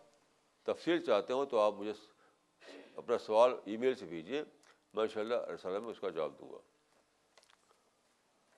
this question is from mister Mohammad Afaq Alam from Delhi ایک صاحب سے الرسالہ مشن کے بارے میں بات ہوئی انہوں نے اس کی بہت تعریف کری مگر انہوں نے کہا کہ جب کبھی مسلمانوں پر ظلم ہوتا ہے تو الرسالہ میں مسلمانوں کو ہی ذمہ دار بتایا جاتا ہے اس معاملے کو مولانا ایکسپلین فرمائے دیکھیے رسالہ کی بات نہیں ہے یہ یہ قرآن کی بات ہے ایسے لوگوں کو پہلے قرآن کا انکار کرنا چاہیے قرآن کو نہیں مانتے ہم دیکھیے ظلم کا لفظ تو میں استعمال نہیں کرتا میں یہ کہتا ہوں کہ کوئی بات ہوتی ہے کوئی مصیبت آتی ہے کوئی مسئلہ کریٹ ہوتا ہے تو قرآن میں کا طریقہ کیا ہے قرآن میں طریقہ یہ ہے کہ اللہ تعالیٰ نے مسلمانوں ہی کو نصیحت کی قرآن میں کہا گیا ہے کہ وما اصاب کم میں مصیبت فوما قسمت عیدی کم جو مصیبت آتی ہے وہ تمہارے کرنے کی وجہ سے آتی ہے تمہارے کسی عمل کی وجہ سے آتی ہے وما کم میں مصیبت فوما قسمت عیدی کم تو آپ دوسروں کو ذمہ دار ٹھہراتے ہیں جب قرآن میں ہے صاف صاف ہر مصیبت کی ذمہ دار تم خود ہو تو آپ کہا کر دوسروں کی ذمہ دار ٹھہرائیں تو آپ کہیں میں قرآن کو نہیں مانتا پہلے یہ کہیے میں قرآن کو نہیں مانتا یہ کہنا پڑے گا آپ کو کہ میں نہیں مانتا قرآن مجید کو یہ کیسی عجیب بات ہے کہ آپ صاف صاف لکھا قرآن مجید میں کہ ہر مصیبت جو تم پر آتی ہے وہ تمہارے اپنے کسی وجہ سے آتی ہے اپنے کو ٹھیک کرو کس بارے قرآن کا طریقہ یہ ہے کہ انٹراسپیکشن میں جانا اپنی غلطی کو ڈھونڈنا اپنی کمزوریوں کو تلاش کرنا اپنے اندر جو کوتاہی ہے اس کو درست کرنا تو آپ رسالہ کو کیوں کہتے ہیں ایسا قرآن کو کہیے قرآن کو رسالہ کیوں کہتے ہیں وما اصاب میں وماسابم قسمت صاف صاف لکھا ہوا ہے کہ جو مصیبت تمہارے پر آتی ہے وہ تمہارے اپنے ہی کسی غلطی کی وجہ سے آتی ہے تو اپنی غلطی کو درست کرو ہوں کے کسی عجیب لوگ ہیں کہ ایک طرف تو قرآن کے ایک ابھی خبر بتا کہ ایک قرآن کے ایک کاغذ کہیں مل گیا صرف ایک کاغذ اس میں ہنگامہ کھڑا کر دیا قرآن کی بہرمتی ہو گئی اور یہ جو یہ فیل جو ہے کہ جو چیز قرآن میں لکھی ہوئی ہے اس کو قرآن کی وجہ رسالہ سے منسوخ کر کے اس کو تنقید کرنا اس کے اوپر یہ ترقی برات قرآن پر ہو گئی آپ کا اعتراض قرآن پر ہے یہ رسالہ پر نہیں ہے یہ تو سپر گستاخی ہے یہ جی۔ یہ سپر گستاخی ہے اور میں نے لکھا تھا رسالے میں دو مثالیں دی تھی میں نے کہ دیکھیے عہد کے موقع پر جو ہوا وہ کھلا ہوا ظلم تھا ان کا آ کر کے اٹیک کیا تھا انہوں نے وہاں سے اور قرآن میں جب تبصرہ کیا گیا تو مسلمانوں کو کہا گیا حتیٰ فصل تو بتر تو تو پھر تمہاری وجہ سے ایسا ہوا ہنین کے بارے میں کہا گیا ویوم تم کثرت حکم تو قرآن کا طریقہ دیکھیے ٹرانسپیکشن کا ہے اب تو اپنے کو ریاس کیجیے اپنے کو ریوائز کیجیے ارسالہ کیوں بلیم دیتے ہیں آپ یا تو آپ یہ کہیں کہ میں قرآن کو نہیں مانتا تب آپ کو یہ کہانی حق ہے رسالہ میں دیکھیے ہم اس طریقے کو فالو کرتے ہیں جو قرآن و حدیث موجود ہے کوئی کسی کو اگر اعتراض ہے تو قرآن کے حوالے سے اعتراض کریں یہ یہ جو ہے کوئی اعتراض نہیں ہے یہ جب تک وہ قرآن کا حوالہ نہ دیں تب تک ان کا اعتراض جو ہے بالکل پیش لیس ہے this question is from mister Ammar from Delhi Maulana after reading the biography of prophet Muhammad I found out that the character of prophet Muhammad was completely different from the present day Muslims I want to know your comments also on this ہاں بالکل صحیح ہے آج کل مسلمان نعت خوانی کرتے ہیں رسول اللہ کی خوب نعت خوانی ہوتی ہے رسول اللہ کے خلاف گستاخی ہی کرتے تو پھر لڑتے ہیں لیکن کرتے نہیں کچھ رسول اللہ کے طریقے پر عمل بس رسول کا طریقہ صبر کا طریقہ تھا صبر کا کون مسلمان جو صبر کرتا ہے رسول کا طریقہ تھا ریئیکٹ نہ کیا جائے کون مسلمان جو ریئیکٹ نہیں کرتا رسوا کا طریقہ تھا کہ دوسرے نفرت نہ کی جائے اور سارے مسلمان نفرت کرتے ہیں تو یہ تو واقعہ ہے کہ مسلمان جو ہے رسوا کے نام لے کر لڑائی تو کرتے ہیں لوگوں سے کارٹون کو لے کر کیا لے کر کے لیکن ان کی فالو کون کرتا ہے کوئی رسواخ فالو کر رہا ہے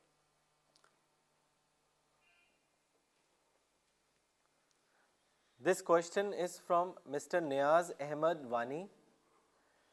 میں آرمی میں کام کرتا ہوں ہندو بھائیوں سے توحید کی بات ہوتی ہے تو وہ کہتے ہیں کہ موجودہ زمانے کے مسلمان بھی بت پرستی کرتے ہیں پھر ہمارے اور آپ کے بیچ میں کیا فرق ہے آپ اگر درگاہ جاتے ہیں تو ہم لوگ مندر جاتے ہیں مولانا اس کے بارے میں بتائیں دیکھیے یعنی تو یہی ہے میں خود گیا رشی کیش میں تو وہاں پر بت رکھے ہوئے تھے تو ایک ہندو نے کہا کہ دیکھیے آپ میں ہم میں کیا فرق ہے آپ لٹا کر پوچھتے ہیں ہم کھڑا کر کھڑا کر پوچھتے ہیں تو واقعی مسلمان تو یہی کر رہے ہیں میں نے ان سے کہا کہ دیکھیں you have to differentiate between Muslim Muslims مسلمان ایسا کرتے ہیں اسلام نے ایسا کبھی نہیں کرنے کو کہا ہے یہ کنفیوژن اس لیے کہ مسلمان خود یہ کنفیوژن اس لیے کہ آپ یہ بتائیے ان کو کہ اسلام الگ ہے مسلمان الگ ہیں اور کہیے سیدھے سیدھے کہ مسلمان غلطی کر رہے ہیں وہ قرآن کے خلاف اور اسلام کے خلاف کر رہے ہیں تو میں اس کے کہنے کو صحیح سمجھتا ہوں ایک واقعے کے طور پر لیکن وہ اسلام کی تعلیم کے مطابق نہیں ہے وہ بات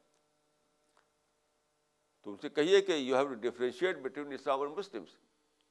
یو ہیو ٹو جج Muslims in the light of Islamic teachings not vice versa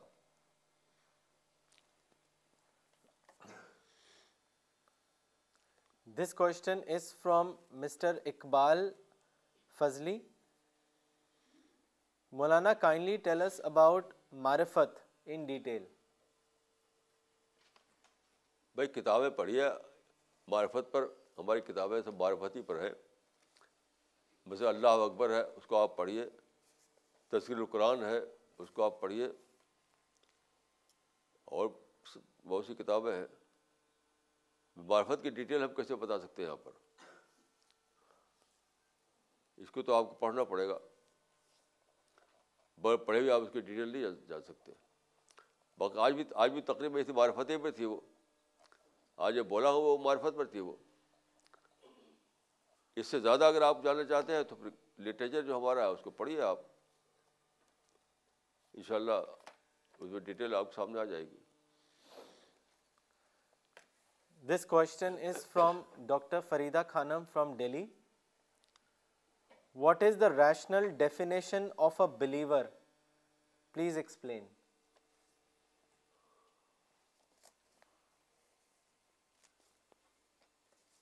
ابھی ایک ابھی ایک میڈیا کے ایک آدمی آئے تھے اس کو یہ سوال کیا تھا اس سے انہوں نے تو میں نے کہا کہ بلیور وہ ہے جو جس کے اندر پریڈکٹیبل کریکٹر ہو بلیور وہ ہے جس کے اندر پریڈکٹیبل کریکٹر ہو میں نے کہا یہ ہے ریشنل ڈیفینیشن پھر میں نے کہا کہ دیکھیے پریڈکٹیبل کریکٹر کب بنتا ہے آدمی کا آپ سوچیں کہ خدا مجھے دیکھ رہا ہے جھوٹ بولو تو پتہ ہے خدا کو وعدہ پورا نہ کرو تو خدا کو پتہ ہے ڈس آنےسٹی کرو تو خدا کو پتہ ہے یہ چیز آپ کو پی ٹیوڈ بنا دے گی کہ جو آپ کہیں گے وہی کریں گے جو وعدہ کریں گے اس کو پورا کریں گے جو منہ سے بولیں گے وہی حقیقت دل میں بھی آپ کے ہوگی تو ان سے میں نے کہا کہ یعنی بلیور جو ہے وہ یقین رکھتا ہے کہ میں خدا مجھے دیکھ رہا ہے خدا کے سامنے میں اکاؤنٹیبل ہوں خدا مجھے پکڑے گا تو یہ یہ ایمان اس کا اس کو ایسی کر دے گا جس کو ہم کہتے ہیں کہ پریڈکٹیبل کریکٹر ہے سوسائٹی یعنی میں وہ اس طرح رہے گا لوگ جانیں گے بھائی ایک یہ بولے گا تو سچ بولے گا جھوٹ نہیں بولے گا وعدہ کرے گا تو پورا کرے گا وعدہ کے خلاف نہیں جائے گا تو میں سمجھتا ہوں کہ یہ ایک ایک لفظ میں پوری بات آ جاتی ہے کہ مومن وہ ہے جس کے اندر پریڈکٹیبل کریکٹر ہو this question is from doctor Barkat Ali from Srinagar Maulana you just mention that meditation means to stop thinking but as a doctor I think that only death stops the thinking only death stops the thinking process even during meditation the cells of mind keep thinking could you explain this again بھائی اس کا مطلب ہے کہ try to stop your thinking یعنی کوشش کرنا یعنی اس سلسلے جو آپ بول رہے ہیں وہ تو موت ہی ختم کرتی ہے سوچ کو لیکن اگر آپ پریکٹس کریں پریکٹس کریں تو آپ اس اس کے قریب پہنچ سکتے ہیں اس اس حالت کو کہ آپ آپ کی تھنکنگ جو ہے وہ ورک نہ کر رہی ہو نیئر ٹو اسٹاپ تو میں نے جو بات کہی ہے وہ آپ کے پاس ٹکراتی نہیں ہے یعنی ہنڈریڈ پرسینٹ آدمی کی تھنکنگ جب ختم ہوتی ہے جب کہ وہ مر جائے لیکن اس سے پہلے کوشش کرتا ہے آدمی کوشش کرتا ہے تو یعنی تھنک کا پروسیس اس کے اندر بہت یعنی کبھی سلو ہو جاتا ہے کبھی بہت زیادہ ختم بھی ہو سکتا ہے لوگ کہتے ہیں ایسے ہی میں میں تو جیسے باتوں کا نہیں مانتا ہماری میں کا میں خود اس کو مانتا ہوں لیکن جو لوگ ایسا کرتے ہیں وہ یہی کہتے ہیں کہ میڈیٹیشن مینس تھنک پروسیس کو اسٹاپ کر دینا شونیہ میں چلے جانا شونیہ میں زیرو میں چلے جانا تو یہ ان لوگوں کے کہنا ہے ایسا باقی میں تو اس کو نہیں مانتا میرا تو میرا ساری سوچ جو ہے وہ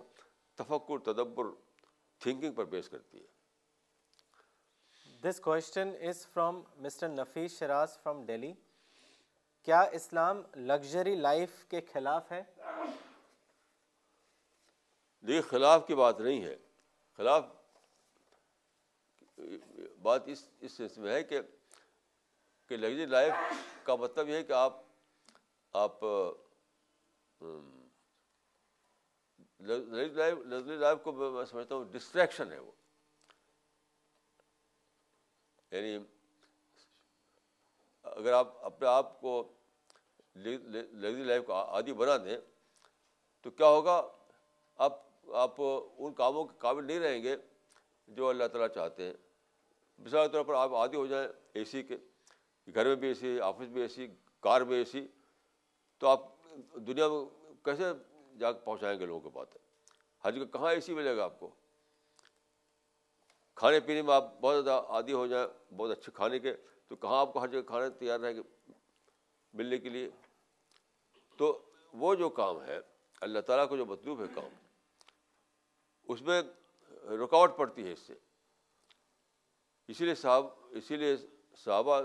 رف زندگی گزارتے تھے تمام پیغام رف زندگی گزارتے تھے رف زندگی میں کوئی رکاوٹ نہیں بنتی رف زندگی میں کوئی رکاوٹ نہیں بنتی ایک صاحب تھے وہ بدایوں میں تو وہ گرمی کے زمانے میں گرمی پڑ رہی تھی بہت تو ان کے ساتھی نے کہا کہ بھائی چلو کسی کسی کام سے لے آ رہے تھے ان کو کچھ اسلام کے کسی کام سے تو جب دروازے باہر آئے گرمی تھی اللہ اللہ اللہ کہا گھر کے دروازہ چلے گئے کیونکہ اس دھو کو برداشت کرنے کی طاقت نہیں تھی ان کے اندر تو آپ کو گرم سردی کو سہنا پڑتا ہے ہر کسی کے یعنی رف زندگی کو اختیار کرنا پڑتا ہے ورنہ یہ کوئی حرام کی بات نہیں ہے لیکن آپ کو بالکل ان بنا دیتا ہے وہ لگژری آپ کو انکمفرٹیب بناتی ہے دعوت کے لیے اسلامی کام کے لیے کسی بھی خدائی کام میں دوڑ دھوپ کرنے کے لیے تو اب آپ آپ سمجھیے خدا کے یہاں جب جائیں گے آپ تو سوچیں کہ وہاں کیا انعام ملے گا آپ کو خدا کہ جاؤ تم اسی اسی لگژری میں رہو جہاں سے آئے ہو یہاں تو تمہارے لیے کچھ نہیں تم تو کچھ کچھ کیا ہی نہیں تم نے ہمارے لیے تو وہ تو محبوب تھی لگژری ہم تو محبوب تھے نہیں تمہارے لیے تو جاؤ اسی لگژری میں جب لوٹیں گے آپ تو یہاں تو کچھ ہوگا صرف کچھ بھی نہیں ہوگا تو بیسک بات یہ نہیں کہ وہ حرام ہے بیسک بات ہے کہ وہ آپ کو بالکل نکمبا بنا دیتی ہے خدا کے کام کے لیے تو آپ کی چوائس آپ کا ہے کہ خدا کے ہاں کیسے بن کر پہنچنا چاہتے ہیں آپ میں سمجھتا ہوں کہ جو لوگ لگژری میں جیتے ہیں تو لازمن یہ ہوگا کہ وہ خدا کام نہیں کر سکیں گے تو آخرت میں جب پہنچیں گے تو خدا کہے گا ان سے کہ جاؤ اسی لگژری میں جاؤ جو اب اب جو کھڑر ہو چکی ہے اب کھڑر ہو چکی ہے جاؤ اسی کھڑر میں رہو یا تمہارے لیے کچھ بھی نہیں ہے تو یہ بہت زیادہ سوچنے کی بات ہے جو لوگ صرف حرام حلال کے ٹرم میں سوچتے ہیں وہ بہت غلط سوچتے ہیں وہ صرف حرام حلال کی بات نہیں ہے جو ڈسٹریکٹ ہے وہ بھی ہوتی ہے کہ کوئی حرام چیز ہوا کرتی ہے چاہے اس کو حرام نہ کہا گیا ہو تب بھی this question is from Mister Khalid Ansari from Delhi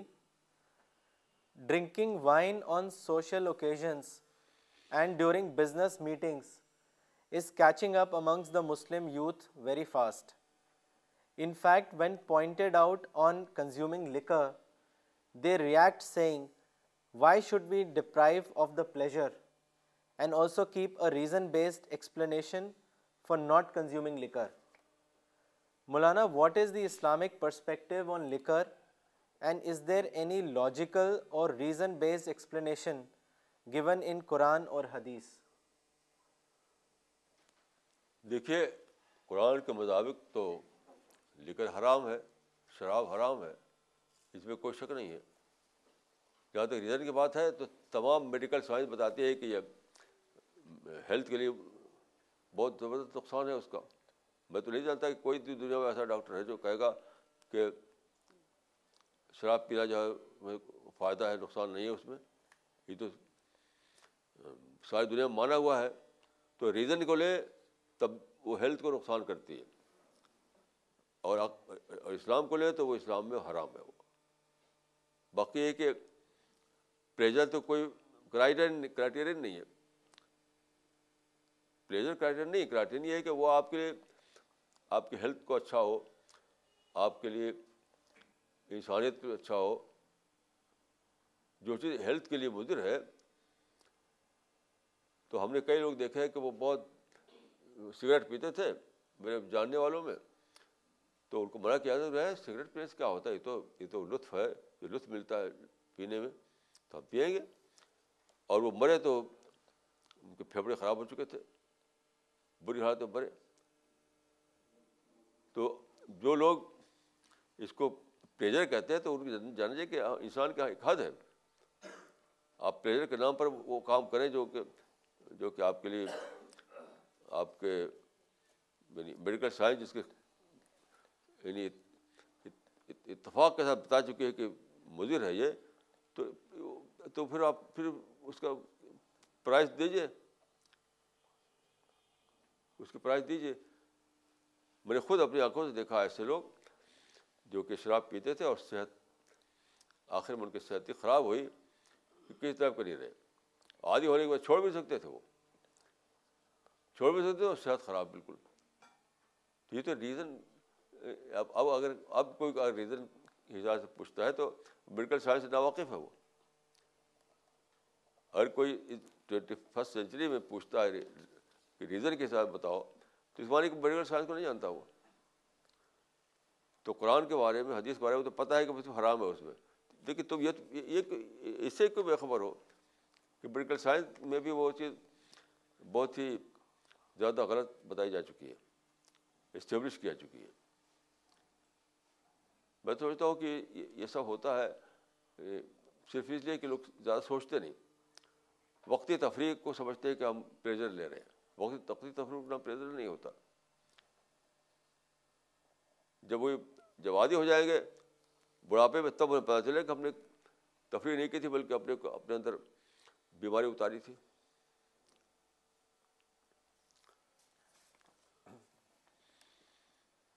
this question is from doctor Muslima Siddiqui from Delhi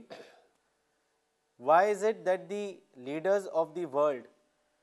fail to arrive at any agreement in regard to the most urgent problem of global warming in Copenhagen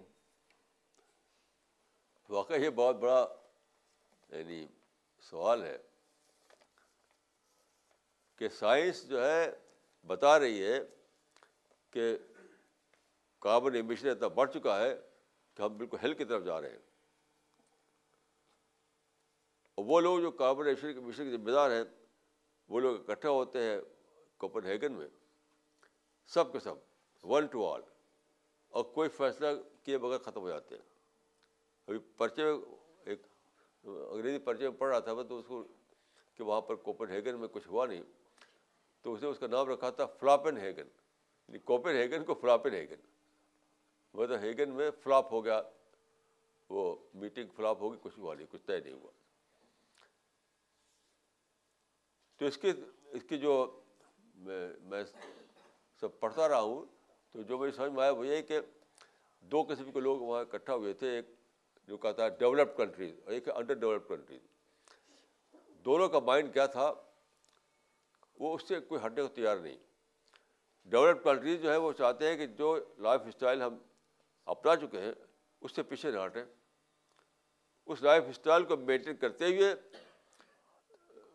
یہ مسئلہ حل حل ہو جائے تو کیسے حل ہوگا اور جو انڈر ڈیولپ کنٹریز ہیں وہ چاہتے ہیں کہ ہم ہمیں اس لائف اسٹائل پہنچنا ہے ہمیں جو وہ لوگ جہاں پہنچ چکے ہیں تو لائف اسٹائل کو مینٹین کرنا جو ہے یہ بیسک بات ہے کیونکہ گلوبل وارمنگ جو ہے لائف اسٹائل کی وجہ سے ہوئی ہے کہ زمین میں لمیٹیڈ ذرائع ہیں ان نہیں ہیں آپ چاہتے ہیں ان انلمیٹڈ طور پر اپنی خواہشیں پوری کریں تو زمین نے ریفیوز گلوبل وارمنگ کو مطلب کیا ہے زمین نے ریفیوز کر دیا ہے کہ تم جتنا چاہتے ہو تو ہم نہیں دے سکتے یہاں پر مہاتما گاندھی نے بہت صحیح کہا تھا کہ earth provides enough for every man need but not for every man greed تو زمین نے انکار کر دیا ہے لیکن کوئی جس جس کو وہ لائف اسٹائل مل چکا ہے اس سے ہٹنا نہیں چاہتا جو نہیں مل رہا ہے اسے کو چھوڑنا نہیں چاہتا تو اب تو بچتا تو ہو کہ آخری حل حل یہی کہ اللہ تعالیٰ کہے کہ چلو ہم ہم ہم قیامت برپا کر دیتے ہیں تم نہ تم رہو گے نہ وہ رہیں گے اب تو قیامت مجھے بہت ہی قریب دکھائی دے رہی ہے ایک سال سے بات کرتی ہوئے میں نے کہا کہ جیسے ٹرین آ رہی ہو چھک چھک چھک کرتی ہوئی ویسی قیامت آ رہی ہے اب لوگ دیکھتے نہیں سوچ سنتے نہیں تو کیا کیا جائے ساری دنیا کے سائنٹسٹ سائنٹسٹ جو ساری دنیا کے ایک صاف صاف بول رہے ہیں کہ یا تو اپنے لائف اسٹائل کو بدلو نہیں تو قیامت کو فیس کرو یا تو لائف اسٹائل کو بدلو یا ڈے کو فیس کرو لیکن کوپن ہیگن میں لوگ گئے خوب وہاں پر بحثیں کی اور پھر چلے گئے بارہ تیرہ دن تک بحثیں کرتے رہے نیتیا کو نہیں نکلا کیونکہ لائف اسٹائل کو بدلنے کوئی تیار نہیں بیسک بات یہی ہے جب تک لائف اسٹائل نہ بدلیں آپ ڈراسٹکلی بدلنا پڑے گا آپ کو تب تک گلوبل وارمنگ ختم ہونے والی نہیں ہے this question is from mister Jamal Uddin from Delhi میں غیر مسلموں میں دعوتی کام کرتا ہوں اللہ کا پریچے کراتا ہوں ادھیائے ایک سو بارہ کی روشنی میں اس کے بعد وہ کہتے ہیں کہ رام رحیم سب ایک ہی ہے اور سب لوگ اسی کی پوجا کرتے ہیں مولانا آپ بتائیں کہ ان کا ان کو کیا جواب دیں یہ بالکل بیکار بات ہے یہ کوئی غیر علمی ہے غیر تاریخی ہے اس کا تاریخ سے کوئی مطلب ہے نہ اس کا علم سے کوئی مطلب ہے یہ تو کہنے کی بات ہے میں اس پہ بہت لکھ چکا ہوں آپ پڑھیے ہماری کتابوں کو پڑھیے بلکہ بالکل ہی انما ہے کلب تو ہوا قائل ہوا مطلب ایک بات کہہ دی جائے حقیقت کچھ بھی نہ ہو یہ تھیوری جو ہے اس کے پیچھے نہ علم ہے نہ سائنس ہے نہ عقل ہے کچھ بھی نہیں ہے صرف ایک کہانی کی بات ہے باقی آپ ڈیٹیل میں ڈیٹیل ڈیٹیل جانا چاہتے ہیں ڈیٹیل میں تو ہماری کتابیں پڑھیے آپ this question is from miss Razia from Delhi despite the fact that God granted man mind to discover the truth he remains insincere towards achieving this goal why is this so Maulana وہی میں نے عرض کیا کہ آدمی کی جو thinking capacity ہے اس کو ڈال دیا اس نے مٹیریل چیزوں کو حاضر کرنے کے لیے معرفت کے لیے استعمال ہی نہیں کیا اس میں بس تھنکنگ کیپیسٹی کا ایک استعمال یہ ہے کہ آپ اس کے لیے معرفت کی طرف اس کو استعمال کریں حقائق کو دریافت کریں ریئلٹیز کو دریافت کریں لیکن لوگوں نے ایک دم چھوک دیا اس کو اس کی طرف اور بنی اور بنی تو سب اس پھٹ پھنسے ہوئے ہیں تو اس کو اس کو تو یہی حال ہو اس کا ہوگا کسی کو دلچسپی نہیں ہے کہ وہ ریئلٹیز کو جانے سچائی کو جانے تو ایک ہے سچائی کی طرف استعمال کرنا ایک ہے مٹیریل چیزوں کو حاصل کرنے کے لیے استعمال کرنا تو سب لوگ اسی پہ دوڑ رہے ہیں کوئی سنتا ہی نہیں ہے اب کیا کیا جائے اب اپنے کوشش کو تیز دعا ورک اور تیز کر دیجیے یہی کر سکتے ہیں ہم لوگ دعا کریں اور دعا ورک کریں this question is from mister Khalid Ansari from Delhi there is a hadith which goes like this انس سما ول بسرا Maulana could you explain the meaning of this Hadith ہاں یہ قرآن جی ہے کہ ان سما ول بسر ول Fawad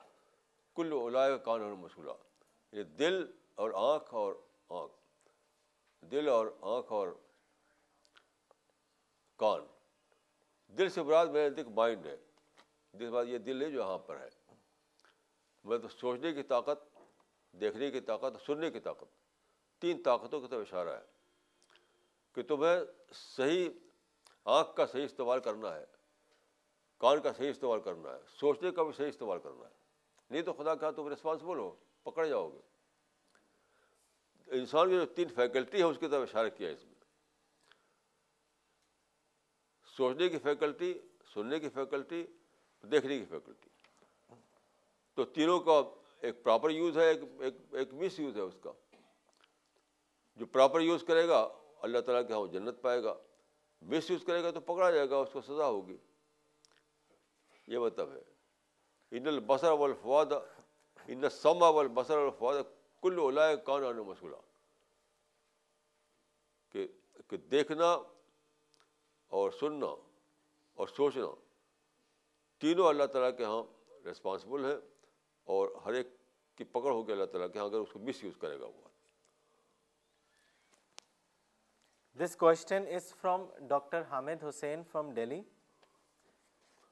I read a book from C P S library which gives some details of an authentic hadith today also one gentleman from Pennsylvania refer to a controversial hadith Maulana then how much importance we should give to hadith and how to segregate between authentic and unauthentic hadith kindly comment بھائی یہ تو بہت بڑا علم ہے علم الحدیث جو ہے بہت آسانی سے ہم الگ کر سکتے ہیں کوئی مسئلہ نہیں ہے اس میں جسے میں نے عرض کیا نا کہ لائبریری میں آج بھی جیو سینٹرک تھیوری موجود ہے ہیلو سینٹرک موجود دونوں موجود ہیں پھر بھی ہم الگ کر لیتے ہیں اس کو آدھے بڑے جب میں شروع کیا تھا مطالعہ میں نے تو وہاں ایک مہتا لائبریری ہوا کرتی تھی اس میں ساری پرانی باتیں وہاں موجود تھیں وہاں جیو سینٹری والی کتابیں موجود تھیں وہاں پر میں گرد گرد جھاڑ جھاڑ پڑھتا تھا اس کو تو آج بھی ہے تو دونوں طرح کی چیزیں موجود ہیں آپ چھاڑتے ہیں اس کو اپنے عقل کو استعمال کرتے ہیں ایسے یہاں بھی عقل کو استعمال کیجیے اس کو بٹانے کی ضرورت نہیں ہے اس کو عقل کو صحیح استعمال کرنے کی ضرورت ہے مجھے تو کوئی فرق نہیں پڑتا میں سب حدیثوں کو پڑھتا ہوں میں مجھے کوئی فرق نہیں پڑتا میں چھوڑ دیتا ہوں ایسے آپ بھی کیجیے this question is from doctor Farida Khanam from Delhi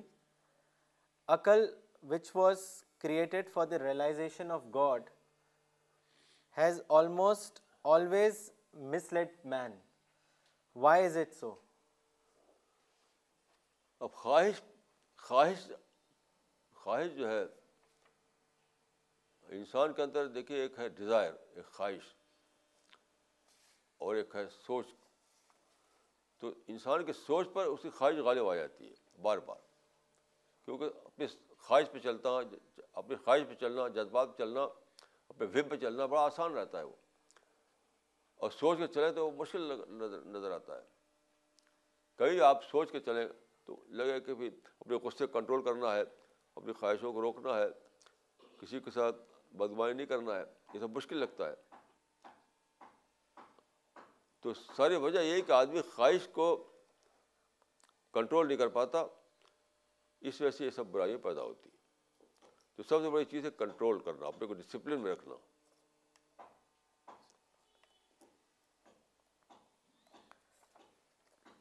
this question is from miss Shahida زور from Delhi Maulana sahib we find many gurus shah and amils in every part of Delhi who claim to remove the miseries of people with the help of their ilm and combine many religious rituals is it not misleading for the illiterate people what should be do to stop this stuff تو آپ کر نہیں سکتے ہر آدمی کو آزادی ہے آپ کیسے اسٹاف کر دیں گے اپنے کو بچائیے بس وہ تو گورنمنٹ بھی اسٹاف نہیں کر سکتی اسٹاف کرنا تو کسی کے بس میں نہیں ہے اپنے کو بچائیے اور دوسروں کو بتائیے ٹو پوائنٹ فائیو بولے یہ کہ اپنے کو بچائیے اور دوسروں کو بتائیے باقی اس کو اسٹاف کر دیں یہ آپ کے بس میں نہیں ہے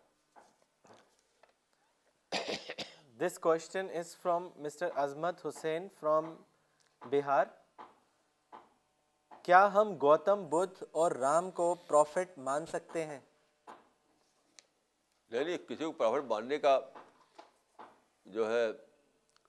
ہمارے اختیار میں نہیں ہے خدا کے اختیار کی چیز ہے خدا نے اس کو کہا ہو کہ پرافٹ ہے اس کو مانیں گے نہیں ہے تو نہیں مانیں گے اگر کوئی پرافٹ ہو تو ہم ہم نہیں کہہ سکتے کہ وہ پرافٹ تھے جب تک کہ خدا کی طرف سے ہمیں علم نہ دیا جائے